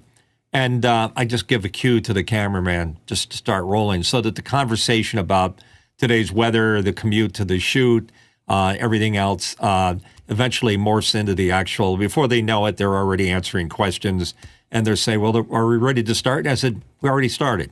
So, you know, that initial fear that they're going to freak out or do something stupid uh, has been allayed because they find out it's no big deal. I'm just having a conversation with this guy. So that's for people that are new to it, uh, just to put them very much at ease. Um, I kind of like doing that. I'm doing a lot of interviews in my time.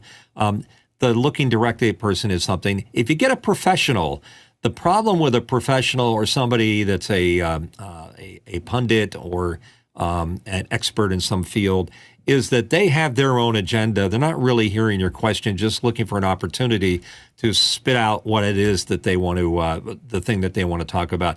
You have to try to steer around that as best you can because it's not an interesting conversation when you hear somebody just doing talking points.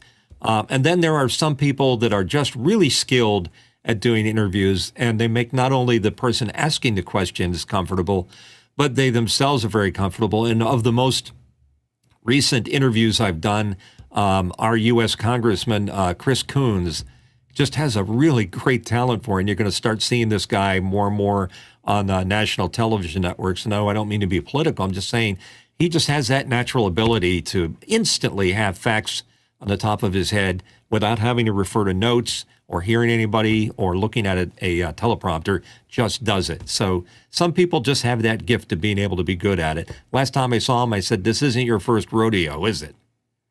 Jason Bache. Uh, my first rule of interviewing is that if you're explaining, you're losing, which means don't try to qualify your questions. That means you haven't actually nailed in your question. If you're having to, you know, dial it in progressively more and more and more. And by the time you're actually at the question, the person is is just completely and totally lost. So try not to explain what you're after. Instead, craft your questions such that you can be succinct. Courtney. Yeah, I'm going to push back a little bit on the Interrotron use and the eye contact directly into the camera uh, because there are situations where you have a celebrity interviewer or uh, you know a fairly famous interviewer, and they're at the location. Both the interviewee and the interviewer are in the same location, and you have multiple cameras to cover it with. So you can go to an over-the-shoulder shot, or you can go to a wide two-shot to show the relationship between the interviewer and the interviewee. Then looking directly into the camera, I think seems rude because if they're looking slightly off camera, you don't want to go too far off, like uh, Mitch uh, demonstrated, just to the left or to the right, depending on which side of the camera the interviewer is uh, sitting on, based on where the over the shoulder shots are done, uh, can generate uh, that more personality. I think it, it, it makes the audience feel that the person is being rude to the interviewer if the interviewer is in the same room with them. And uh, in that case, I would avoid because if the person goes from the interviewer, like over here, I'm being interviewed by someone just off to the left of the camera, and then I switch to the camera it looks like I'm now talking to the audience and then not talking to the interviewer. So it's like the person being interviewed is changing their attention from the interviewer and answering the question to the audience and making a direct comment. It's breaking the fourth wall. And I think that makes f- people feel a little bit uncomfortable, even though I do rent Interrotron. So when in Hollywood, call me. Alex, you had another thought? Yeah, and, and I admit that I, I, think that how I had that framed was really when I'm interviewing people to um, uh, if I'm interviewing them for that I'm going to use their footage, you know, or I'm going to interview them online or or something like that. That I tend to want to have them look look straight at the camera. Uh, if, if people are two people in the same room, you should absolutely have them look at each other and then and then put the cameras. And usually, what we're trying to do is make sure that we can the cameras are wide enough that as courtney said that they're going almost over the shoulder if not over the shoulder and a lot of times they do do the over the shoulder to kind of frame it you know or have a, a camera that can do that so you might have so definitely have those those kind of cameras out wide um, to do that. So I do agree with Courtney in that environment. I have to admit that I I avoid that environment as much as I can, um, mostly because um, I, I just really feel like when two people when people are talking to each other here, as a viewer, I'm on the outside. When they're talking to each other directly through an Interrotron, I'm on the inside. And this is a place that I can't exist in the real world, and I very much like it. so, so and and so um, I like being in a place where I feel like they're they're talking to me, both of them, and and I and, and it's something that we now have available to us, and it's something that I mean I I didn't understand what an Interrotron was when it was requested by a client, and I had to build one, but in over 15 years, I because 80 percent of what we did was through some system, we got to a point where we didn't even bring the interviewer with us. We just had them come in over Skype and then Hangouts, then than Zoom. Uh, but but it was all it was one of those things that it, it, gave our interviewers sanity because they could cover. We could have a much less technical system go out, and it gave them uh, you know an interviewer could interview you know eight people in different parts of the world in one day, um, and so we very much very quickly moved away from um, that physicalness that that is very inefficient. Mitch, real quick, we're going to try to get to questions here pretty quick. Yeah, another quick tip: uh, try to use a longer lens. Get the get the gear and the camera out of their face. Uh, if, if they're new to it and they've got a camera right up the, right up against them, it's very intimidating. Get a longer lens. Get back behind them a little bit, maybe about eight feet all these things are good things. as to the on camera or off, to me, it has to do with the emotional intensity I'm trying to achieve. And it's a kind of counterintuitive. I think directly into the camera with somebody looking at you is the most direct human to human connection. Now, if I'm delivering information or I'm having fun and I'm enjoying the interview, I love this direct one to one kind of look. I have interviewed people who are in emotional distress, though, victims of things. And sometimes looking at somebody who's emotionally distraught, face on, maybe even crying, is almost too much. And in that case, I would prefer them to to give me as the audience a little bit of distance from them. I want to see that they're passionate or upset or whatever but i don't want that entirely in my face. That's almost too hot for me as an emotional temperature for that. So i'm judging the subject and trying to figure out what's the best approach to set up this interview. Do i need to give them some space or can i put them right in front of the audience and have that one-on-one conversation that's going to be positive for them? All right let's go to the questions. We got a lot of questions here Okay, first question in Andy Kokendorfer from Viera, Florida. How do you deal with interview subjects that only answer yes or no? And so you're asking, uh, and Alex was mentioning this. You're asking open, uh, closed-ended questions, and that's generally not a bad, not a good thing to do. Jason, dive in. All right. So, beginning journalism 101, right? You know, the, the five W's and the H who, what, when, where, and why, and how. All of those, except for the H, can be answered in one word little segments the power of how is that it forces an answer to be much more elaborate. You can't simply say yes or no, and um, it, it, will give you a lot more. So I would try to rephrase the questions by you by beginning them with how. Courtney. Yeah, I, uh, Jason stole my answer. I was going to say never start. Look at your questions, and if they start with do or did, you know they can be answered in one answer. You know, do do you think this? Do you think that? And the answer can be yes or no. So never use do or did. Always ask when or how or what do you think about or so on. And and those can't be answered with a simple yes or no question, uh, yes or no answer. So look at your questions and look at the starting word of each question. And if it says do or did, throw it out. Nigel. So uh, whenever I'm preparing for a, to do an interview, I remember the words of the poem by Rudyard Kipling, who I appreciate is politically not very correct, but he was a journalist. And to, really, to the point Jason made, his famous poem Six Honest Men, he said, "I keep six honest serving men. They taught me all I knew. Their names are what and why and when and how and where and who." And that uh, is the first thing I try and remember all the time uh, as I'm prepping. Mitch. Sometimes you get somebody that, uh, because they're uncomfortable, they're as- answering in yes and no questions. If it's a corporate executive or a CEO, uh, you can't embarrass them. They have to save face when you're there. You have to make them feel comfortable. So, what I'll do in a situation where uh, they're, they're saying yes or no, or they're giving short uh, answers that don't serve the need of the interview, um, I'll feed them the line. And I know that's uh, that's verboten for most cases, but if you tell it to them the right way, um, you say like you re- what you really meant to say was da da da da or whatever it was. Um, then they feel more comfortable repeating it back to you, and now you've got your uh, to get your interview done. Have to admit I've faced both kinds of people, people who when they're really nervous shut down and don't say anything, and then people on the other side who if they're overly nervous will just talk and talk and talk and talk and getting a soundbite out of them can be uh, frustrating. Hopefully you take it two or three times, but sometimes I've fallen back to the same thing Mitch has. Look, I just need a little piece of this and it can't be more than a few seconds. How would you say, and I'd feed them a suggestion, but try to get them to put it in their own words. It's it's you know, if you don't have tons of time and you just got to get the sound soundbite, sometimes you're in those kind of circumstances. It's dangerous, but I think we've all done it at one point or other. Alex? Yeah, it, it sometimes it's are they media trained or not? Because the, you can always tell if you're ta- talking to someone who's media trained because they they're trained to build in sound bites. You know, they're they're they're literally they're trained. You you have ideas that you want to put out, and you are trained to talk say it in, in like two sentences and they will practice for hours to get those sentences down to exactly what they want. So when you're working with someone trained it's kind of given. Um, the other side of that also is really take it on that it's your accountability to have them come out of their shell. And and and a lot of that has to do with the entire environment that they're in you know this an inter, a great interview often starts i mean you have people that are great at being interviewed and then that's easy. You know they, they're going to come in you know we had leo laporte on last week. He's easy to interview. Like he's just going to sit down no matter what and be comfortable. But when you have people who aren't everything from how you in, email them and schedule them to how they when they show up how easy it was to find to the to the uh, hair and makeup to the dressing room to the food that you put out to all those things. All of those things set up for a good interview. It's not just the it's not just them talking.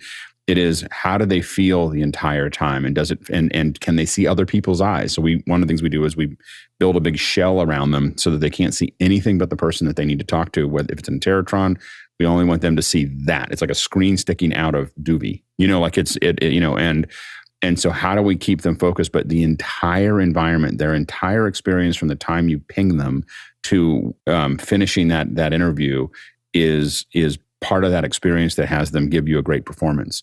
And the the other thing is is that um, always think about trying to use two cameras because that that's that's how you cut around. So when you see a lot of weird things where people have close ups of their hands or they have an, a side shot, that's usually we're getting around something that, that, that they that we you know we had to shorten that we had to pull it in. So having a multiple cameras or shooting at a real high resolution, people hate that because you don't get the same depth of field. So if you do punch ins, you get the same depth of field that you had on the wide shot on the close up, which doesn't look natural. So anytime you can, you want to get two cameras, one grabbing that close up and the other one grabbing the wide um, or to, to the side. Courtney? And the opposite of all these suggestions uh, should be followed if the interviewee is a politician, because they will never answer a yes or no question. They will always evade, uh, because nobody wants to be pinned down on a topic because it will be held against them. So they will always be dancing around yes or no. Yes or no? Did you? Were you there? Did you? You know, they will never answer directly. Mitchell. Uh, dealing with a CEO that um, he's not going to show his nervousness. He's going to bottle it up because that's what they do. I always lean into him and say, look, when I edit this, I'm going to make you look like a genius. So have at it. Works every time. Yeah, I, I've learned that I can not answer any question you ask me using one of six techniques. And if I feel that you are being hostile, I will deploy all six techniques and I will time you out. So, you know, think about how you ask your questions if you want something out of me, because I cannot answer them in very effective ways. Alex? Was listening to Nigel and I forgot what I was going to say. I remember the the most controversial question of maybe all of interviewing was Barbara Walters asking that guy if you were a tree, what kind of tree would you be? Asking that woman if you were a tree, what kind of tree would be? And I didn't understand it for a long time. I thought like everybody else, it was just silly. But I heard back from professional sources that she was frustrated because the guy or the woman, I can't remember, would not answer a question with anything other than a canned response. So on the fly, she came up with this idea. I'm going to ask him something that there is no way there can possibly be a canned response to, to knock him or her out of this canned response thing. So literally everybody at the highest level and the lowest level faces this thing of what do you do if things are falling apart? How do you break the expectations of everybody and reset. And so I had a few techniques for that. Maybe we'll talk about them later. But I think everybody who does interviewing has to figure out you're you're riding the horse and you got to figure out is it going too fast, too slow, and how do you change it? And, and, the one the one thing I will say is that the era of gotcha polit, gotcha interviews is probably over. You know, like we're we're we maybe have the last five years of any kind of gotcha interviews because essentially, as someone who works for the corporations, if you pull a curve on somebody, you'll just never get invited back because they don't need you anymore. You know, like you know, like they're you know, they're, we're in a we're in a moment where the the corporations and the politicians are building their own platforms for for communication. And unless, I mean, even if you're a, a really large one, they just don't need you in the same way that they needed you before. And so, you know, hammering them, there's other ways to get that information, but trying to corner them uh, it just means you're not going to get invited back. And so, so I think that that's the, and, and I think that we're seeing more of that. And so, you know, the, uh, it, it's just a hard business to be in. I'm not saying you, one way or another, or whether it should be some other way. I'm just saying that the way it is now is that, you know, we get signals when we come out of events like, mm, like, like, like this from a from a CEO that comes out means that person will never speak to that CEO again like you know like like if they just come out and just do this like like little thing like this that that's they're they're done you know? And um and they don't say anything. They don't make any directives. There's no emails. There's no texts. You know like it's just like you just know very quickly like no that that didn't go well. So and that's um, part so, of why we're getting all this media silos right? I won't yeah. Yeah, so beyond I'm just saying these and, and 25 again, outlets, I'll only be on these 25 outlets. I don't have I don't have an answer for it. I just have a that I'm just stating that that's that's where it's going. Yeah, there's another interesting thing I've seen. Uh, you get a politician or somebody else coming on, and whichever side of it, doesn't matter. Um, there will be something in the news that is very negative for them. And so the interviewer is trying to figure out how do I bring up this thing that's in the news? It's a big deal right now, but is, you know, and so watching that dance and, happen and is interesting. Thing, and the last thing I will say is the folks that are able to handle those curves and powerfully are those are usually the, the most powerful parts of the interview. You know, we uh, had the opportunity to work with Barack Obama uh, a couple times, and always in the middle of the show, someone would throw some horrible curve at him, and he just would knock it out of the park. you know, just just you know, and, and and he would just you know, there was nothing that you could do to fluster him. He would just answer the question um, and and just and and keep it going. And it was an it was an amazing skill uh, to to see is just someone who will take on any question that comes up and answer it. But that takes an enormous amount of practice. And I think courage of convictions to a certain degree. I've seen politicians who are wishy washy and will go yeah. in any direction and they don't know where to go because they right. haven't decided what their position is. If mm-hmm. a politician on the right or left does know their position, it's harder to do that to them. I think that's fascinating. Uh, let's go on to the next question. We got a lot of things coming in here, and uh, hopefully we can get to as many as we possibly can. Next question from Morgan Price in Victoria, British uh, Columbia, Canada. What are your tips and suggestions or stories for how you have drawn out specific stories in interviews versus just fact-based answers? Alex, you, you this comes back to the interview you want to figure out what they're passionate about and you got to get into that early you know it's you know so um, rather than asking them hard questions at the beginning find out things that they're passionate about and get them talking about that stuff get them talking about things and you may not need that right now um, but but starting off with easy stuff that they're excited about definitely um, kind of moves things forward. Courtney? Yeah, on talk shows, there's a pre-interview because they they will put an assistant or, or someone in charge of pre interviewing the guests to find out what they want to talk about, what they're interested in, if they have any interesting anecdotes or any fun stories that happened in the last movie they were on, or et cetera. And then those topics are fed to the interviewer so that they know they, to lead the person into something that they want to talk about. And you'll get a much more interesting response. It makes it kind of canned and there can become talking points. And uh, you know repetitive anecdotes that you'll hear on multiple you know talk shows. But uh, as long as they have something new, if they're working on something new, you can get a lot of more uh, diverse answers that way.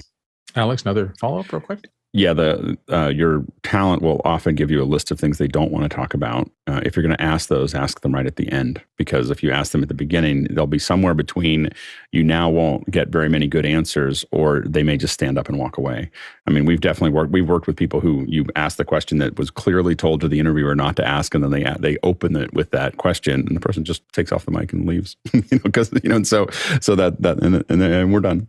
You know, and so uh, so you have to if you're going to ask those questions, you know, there's some reasons to ask those questions, but if you're going to ask them, just wait till the end.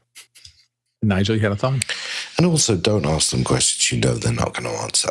So, you know, if you're interviewing with a business person and, and uh, you say, well, so tell me about your share price, they're not going to tell you anything useful. They're not going to be allowed to tell you anything.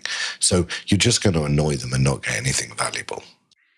Yeah, I also want to say that eh, because I had those circumstances where I'd have to go in and do 15 or 20% a day, you don't always get the uh, advantage of a one on one interview where you can pre research. And there were a couple of techniques I used uh, at the beginning as they were setting lighting for me. I would sit down, make eye contact, say, We're just going to get some audio levels. So let's talk a little bit. And I'd try to ask them a benign personal question, uh, something like, How long have you lived in the area? Or uh, do you have any pets? Or something like that. I, I'd try to find something that was appropriate to the to the level of interview we were doing. But even if it wasn't there, I would try to find that little icebreaker that they knew their answers to that for sure. I mean, you know, uh, do you live in the area or are you in from out of town? And they know the answer to that. And it's purely to get them talking. And then if I could go into something like, oh, tell me about your family, that puts them in a little more emotional space rather than just the cold interview.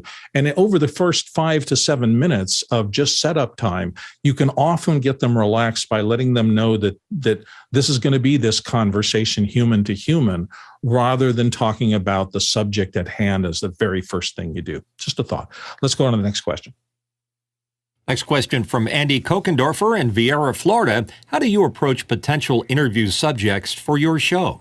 Alex.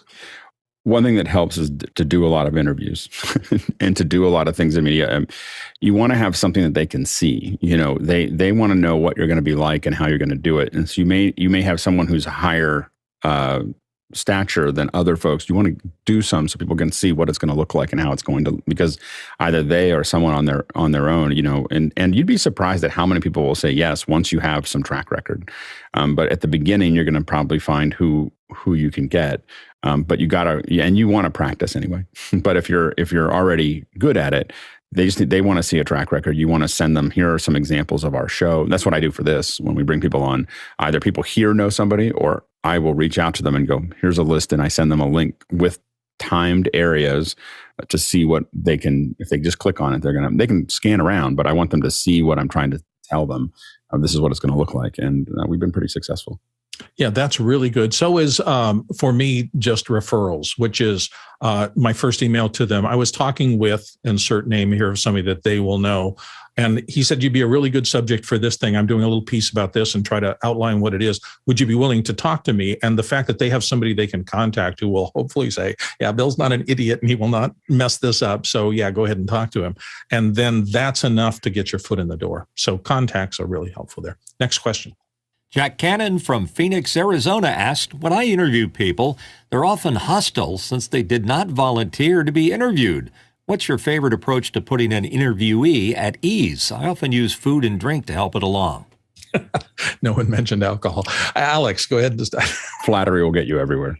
so, so you know, talking about how great whatever they're doing is, or how interesting it is. I was thinking about the thing that I'd forgotten earlier was we have this DP or a director at DP. I might have mentioned this in the past, but he would walk up and he could authentically just go. He'd walk up to the person that's, that there's an interview and just go, "You are." So much you know more attractive than than you were in the pictures like in the research that i got you know like wow look at you you know and and and he would say it in such a great way and and the first time he did it i was like wow he was really impressed and the 18th time i saw it i realized that was his shtick you know that that he would tell someone that and they'd be like mm, no thank you you know and and and and and it, but flattery of, of what they're doing. You know a lot. You are what you're doing is very interesting. Uh, you look good. You know all those things potentially altogether um, help a lot. And the food and drink doesn't hurt, just not too much drink. Uh, Courtney. I find leaving a little trail of M and M's up to the microphone really helps. Now, with food, if uh, the people you're interviewing, uh, Jack, uh, don't want to be interviewed, it's considered an ambush interview and or a hostile interview, and they will always treat you with some degree of hostility if you're trying to interview them without their permission or without them knowing that they're going to be interviewed. So maybe uh, uh, do a little legwork and uh, contact the person before you shove a mic in their face and ask them if they want to be interviewed before you start asking questions. Alex? I'm guessing Jack is just doing it on site. And he's finding people that are at somewhere to interview them. I'm guessing that's that's the situation. But but the um, uh, the other thing to do is I lay a lot of seeds around. You know, I talk about this is what I do and this is how I do it, and and you know we interview people and we talk about them and people that are interesting. And I throw out a couple of names of things that we've done in the past. It may seem very casual, but I do it pretty purposefully, and and I'm, I'm hoping that they jump onto that and just say, "Hey, I I got some stuff I, I can talk about." You know, in a best case scenario, if you if you get good at that that version of fishing, um, it, they're much more open to things because they came up with the idea. There's also another thing for me. I think of it as interview theater. Uh, I can't tell you the number of interviews that after the first answer from them, I go, Oh my God, this is going to be so easy. That was perfect. You look great. You sound great. All you're really doing is spinning a little environment around this interview where they feel comfortable, they feel uh, acknowledged, and you know you as the professional are giving them this you've done really well this first time. Uh, unless it's a total disaster the first time. And then you just go, hey, that's no problem. Let's check the camera real quick. Oh man, this shot looks fabulous. You're really making them look great. It, again, you're you're trying to take them out of the emotion of fear or concern or how do I look. You're trying to get them out of your head and into the space. So all the positivity you can bring to that environment really does help. Um, if you want a positive interview out of it. Let's go on to the next question. Brian Carney from Wheaton, Illinois. I once was asked to interview someone else that didn't speak my native language, and I did not have access to a translator on set. How would you approach that situation? Mitch, take it away for a beginning. I would reschedule. There's just no way you're going to be able to manage that interview properly. Uh, it just doesn't seem to. I mean, apparently something went wrong, and uh, just like not having a cameraman there, um, it's a no go. Alex, you have any thoughts? We, we, we've we've had that situation a couple times, um, and the way we did it, uh, we didn't try to say it, but we used Google Translate. we literally typed the questions in and just pointed them at them because it was a, it was for a testimonial. So we were able to ask the questions with Google Translate um, and have them, and it was good enough for them to answer those questions. We had no idea what they said until we got back, and the situation was is that we were in another country. We were there. The the translator was sick you know, and we didn't, you know, like we, it's not that we didn't plan it that way, but you know, we can't stay. You know, like it was, it was like we're here for that day, and it needed, we needed to get the the what we needed to get out of it. Um, in in the past, we did those without internet. Once we had internet, it didn't matter because we would bring people in, and what what I would have done now is bring them in on a phone call. You know, like that. You know, find somebody that that's there. Um, but we I've only had to do it a couple times. Um, twice. and it was just a very, uh, we had enough internet for, for, we didn't have enough internet for video. We just had enough internet for uh, Google Translate. Um, and it was in the middle of nowhere. I was on a phone and it, we got what we needed. But again, I would, I would bring somebody in remotely if I did it again. Yeah, I was going to interviews are mostly a conversation. And if but, but remember either that, party doesn't understand it, you don't need a translator. You just remember that you don't need a translator to be in the room with you anymore. I mean, if you have internet, if you have a phone, you can get on a call and you can say what you need to say and have them say through it. So there's, you know, you just, it's not, you know, you may not have the interviewer there, um, but but you should be able to find somebody online that can that can do it for you. Uh, let's go to the next question. Robert Shoji from Los Angeles, California. What techniques do you use to make the interviewee comfortable? Courtney's going to start us. Well, it used to be small talk. You know, you could uh, approach someone and you know ask them how they are, how their family is, you know what they've been up to, etc. Get some small talk out of the way. However, lately, because of social media and because everyone has a phone that's recording stuff, people are very afraid to talk about anything personal or private uh, pre-interview where they think they aren't on camera because they might be on camera. And how many times do you tune in the news and see some segment on captured on a hot mic? You know that that people's careers can be ruined just with casual comments made before an interview starts. So that that becomes harder and harder to make people comfortable. Uh, because they're so paranoid of saying something that they shouldn't in an area that can be captured on audio or video. Mitch? I, I think the uh, most important thing is to find some kind of common interest uh, before you get into the uh, the main part of the interview. If you do that, you make a connection, and that connection is so very important as you move forward. I agree with that. And interestingly enough, I find with young people, because they've had cameras on them since they were 12 or five or three, whatever, you know, because everybody has cameras at home. Sometimes uh, young professionals are as uh, much smoother at this stuff than you would ever expect. And you probably find out that they have a podcast at home that they're doing. Uh, and that's why they're much better at it than I would have expected. Alex, you had another thought? just get them laughing. Usually, you know, if you can get them, just be careful of telling the wrong jokes. You know, you have to really be thinking about what they are. It's not really jokes that you want to tell. It's being fun. Is you know just being fun. You, you know, telling jokes is usually a great way to get yourself in trouble. But being fun and just having people have a good time uh, makes a, a, difference. The, the one thing to be careful of is a lot of times you get a better shot before the interview. We did a we did a, a show with Julia Gillard, who is the she was the prime minister of Australia, I think in the early in the early tens, and uh, the pre-show was so funny. like she is so funny. And then she got, and I was like, I don't know why everyone said she was so square. And then as soon as we turned the cameras on, it was like over. like it was, it was flat, you know. But it was it, before the show. We were joking about her dogs and the planes and things, and it was it was great. It was I was like, I wish that would have been the interview, but it was not. Yeah, I have to say, one of my biggest successes in my corporate career was when I went to visit one of my ongoing clients, and the the senior vice president I was pulling in said, "Come on, we got to go in my office." And I said, well, "Okay, fine." We went in. He closed the door. He said, "I got a little complaint last time. We were laughing so much that every we disturbed everybody." And I thought, "Wow, that says something. If if we can create that light hearted environment for the person who's having to get this work done and wants to wants to get it done and if they feel good enough with us to joke around and laugh that means that they've assessed us and we're doing okay for them uh, john you had another thought john Preto? So I, am interested to hear the panel's opinion on this. Uh, I follow what James Lipton does in his interviews, uh, and I ask a canned set of questions, but it gives a good uh, introspection of of their character. Are you a hot dog or hamburger person? Are you a cat or dog person? Are you a Mac or PC person? And then it's interesting to compare and com- con- contrast the people on my podcast from answer to answer. I don't I don't know what the panel thinks about that. Uh, I don't know if somebody has their hand raised. I just lost a screen for a minute. So, uh, Alex, go ahead. I, I, I, didn't raise my hand, but I was just going to say I, I think that um, I, have often thought it'd be fun to drive, drive, go all over the world with 20, 20 questions that are the same. Just call it 20 questions, and, and they're the same 20 questions. I'm never going to vary it. I'll give you time to think about it, you know, and I'm going to send you what they are, and and and then I'm going to ask those 20 questions. And I think that you know, coming up with the right 20 is is the thing but i think that you could learn a lot and it gives you a reference point of every person connected to each other I, have thought about that for i don't know 25 years just never gotten around to doing it doesn't so, somebody so. doesn't vanity fair or something like that do that with celebrities yeah. they have that that list of questions interesting uh, nigel you had a last thought before we move on? i always end uh, my podcast with guests with the same three questions uh, that you know wrap it up you know what's your favorite technology, home technology, you know, just things that that sort of feel a way to bring the interview to a halt, which is the same thing that Lipton did. Absolutely. All right, next question.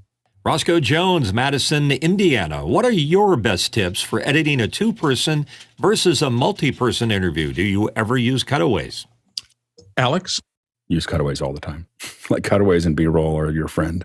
So um, you know we try to get as much as we. Uh, you, one of the things that uh, uh, on higher end productions that we do, uh, we'll have the two. Um, we'll have the two main cameras on them. Oftentimes, we'll have another set of cameras that are the over the shoulder shots. Then we'll have a wide camera that's up and wide that shows you the frame. And then we have someone that's just wandering around capturing close ups of hands and feet and and other things like that. And and so it's it's, it's quite a production. We try to keep most of that stuff in because we're not moving it very much because I don't like a lot of people in the room. Those are all usually PTZs. I don't have operators doing those because I, it's not because of the money. It's because I, I don't want them to be a distraction. Once you sit down for a little while and if the PTZs aren't doing very much, you just stop paying attention to them and they're just, they're just part of the, and so, um, so oftentimes we'll have four or five cameras uh, there doing that stuff. Those close-ups save us a lot. And then what we do before the show or during it, we'll walk through with them. We'll capture close-ups. We the big thing with b-roll is just don't show anybody's face because if they're talking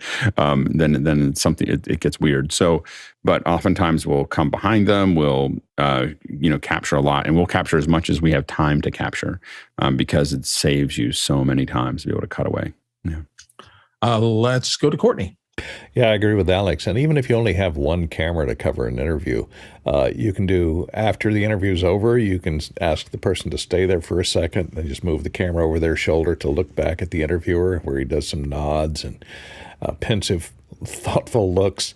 Uh, and those cutaways can get you out of trouble over and over again uh, or like Alex says, shot of the hands just for B roll, uh, anything other than their face, or just the person looking and listening, so that when the interviewer is asking the question, uh, you can cut to that person, cut back and forth between the person listening to the question and the interviewer.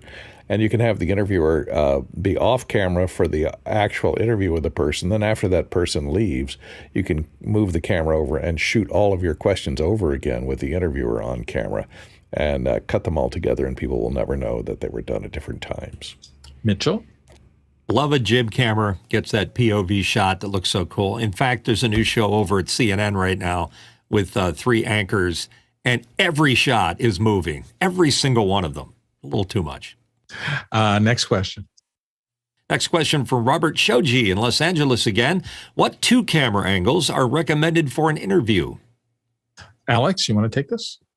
Yeah, I mean, usually what you don't want to do is see a jump cut. I mean, in YouTube we jump cut all the time, but but generally, um, what you want to see is if you have a person here, you want to one is going to be typically as straight on as possible. Might be a little off if you have an interviewer, um, but it's that straight on shot that you get there, and then typically, and the next one will either be much closer and near that camera or over to the side in more of a profile um, shot and they're both on the same side line of direction so they're both on the same side of the person or it gets confusing um, but those are the typically the ones that that we use here and sometimes we put these on a what's called a one man uh, uh, slide. It's a slider that goes back and forth by Red Rock Micro, and so you get a little bit of movement on it as well um, to do that. And so when we cut to it, it gives it a little bit of dynamism, dynamism, dynamism, dynamism. Yeah, Mitch.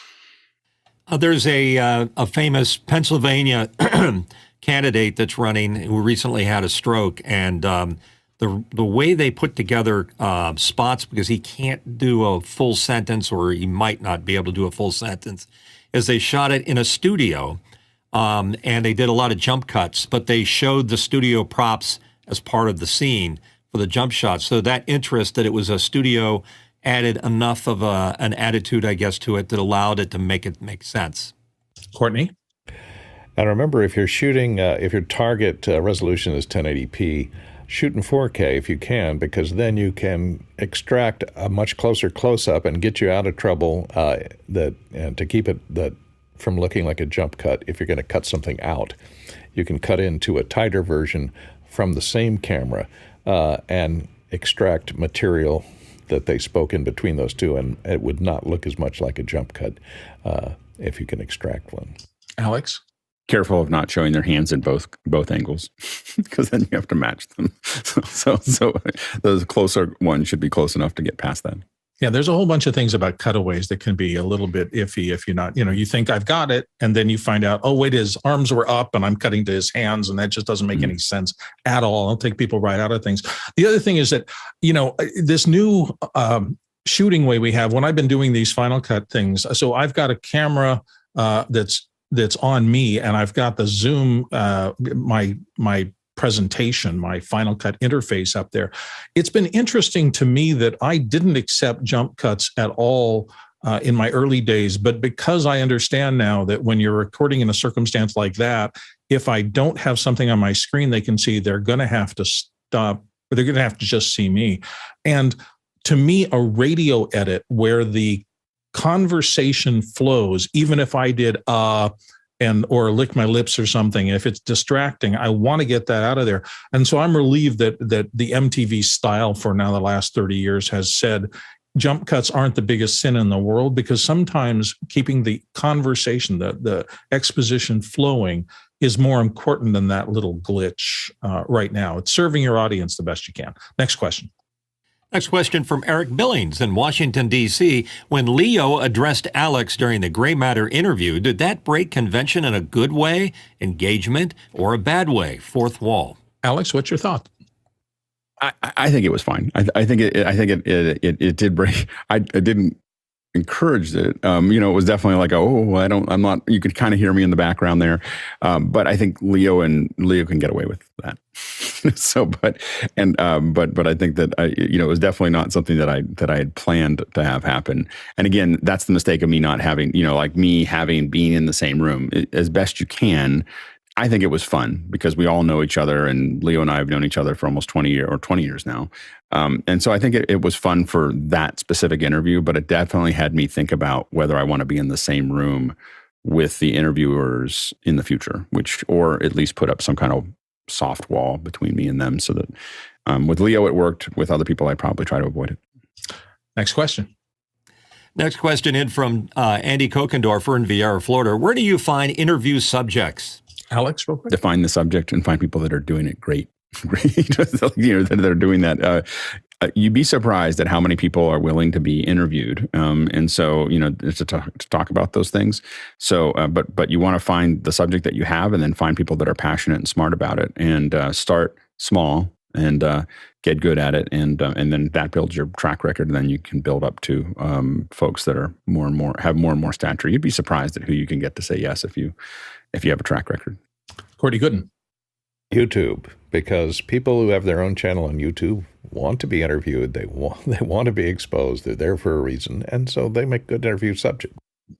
And I was just going to say, if you want to create content that is based on interviews, that's part of the skill set you have to learn how to reach out to people. You cannot be super shy. You have to, you know, get your ducks in a row, get an example of what you're trying to do, learn how to explain it concisely. But then you've just got to take a step and make the phone call or the email or the contact. You know you're either going to get up and do this or you're not and that's that's a, a brick wall determinant of whether somebody's going to have success in this part of things.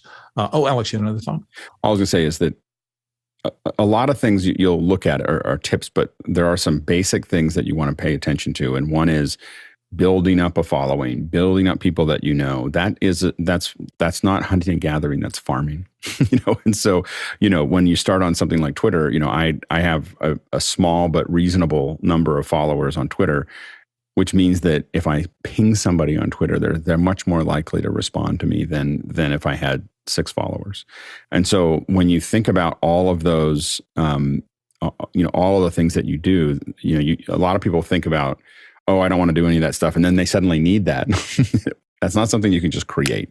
Like that is something that you do over years. Um, and, and so you want to um, be really thinking about that. That's like, you know, whether it's being on this panel or doing a YouTube channel or doing a, uh, you know, doing things that are useful on Twitter, all those things build that up. And you need to start today if you're going to use it two or three years from now. It's like growing an apple tree, not like going out and trying to find some berries in the woods.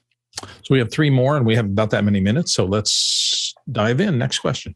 Douglas Carmichael asking, How do you make talent comfortable during the mic framing check process if they're not technically savvy? Mitch, take it. Try not to have them in the room at the same time. Use a stand in. Uh, of course, for miking, you have to get them. But what I usually do is uh, if it's multiple interviews that we're doing, I'll have one of our producers in another room prepping that talent before they even come in, and that puts them sort of at ease of what's going on. But um, yeah, just try to keep them distracted, tell them a story, talk to okay. them. Alex, Don't, can you uh, do something quick? I just ask them how they're doing. how's, how's it going? What, what, did you do this morning? And that's usually just get them talking while I'm working on the other stuff because I want them to talk, you know, because I need to yeah. check mics and framing. There you go. Next question. Arshid Trivedi from Daytona Beach, Florida. On the upcoming Friday episode of Gray Matter, the name of the guest seems familiar to me. Was this the writer of Bosch? What type Michael of questions will you ask for the interview? Nigel. I'm absolutely crushed. I can't listen live. I would have a thousand questions. He is without doubt my favorite author. I would buy one of his books the moment it came out. In fact, I always do. He did write Bosch and a number of other characters. Only one of them has never worked. Um, I have to tell you, the great joy in my life is when I'm reading a Bosch book and one of the other characters from one of the other series wanders into the storyline, be that the, the Lincoln lawyer or somebody else. And yeah. as they weave their way, it's great. Alex, real quick.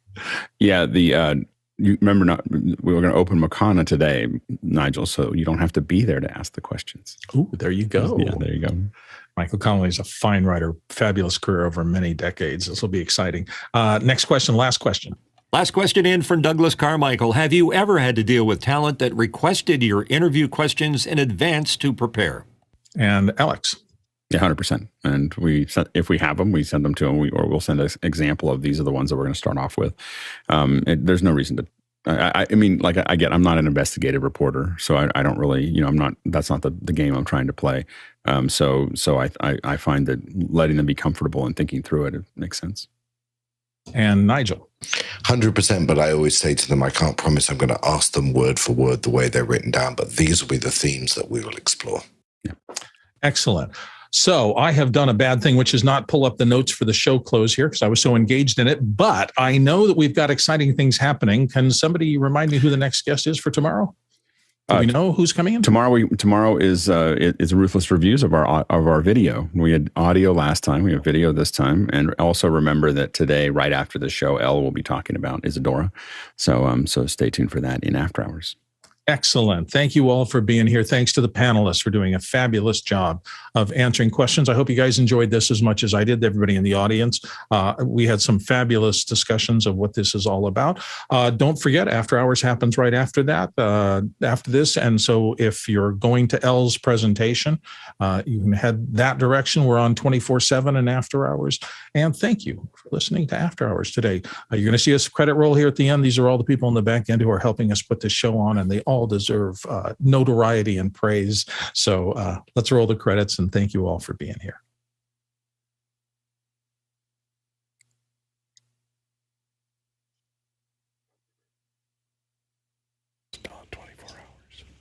Makes me want to do interviews now. Whoops, you're muted, Alex. I know you're whispering. I can hear you. I can see you whispering. I'm not.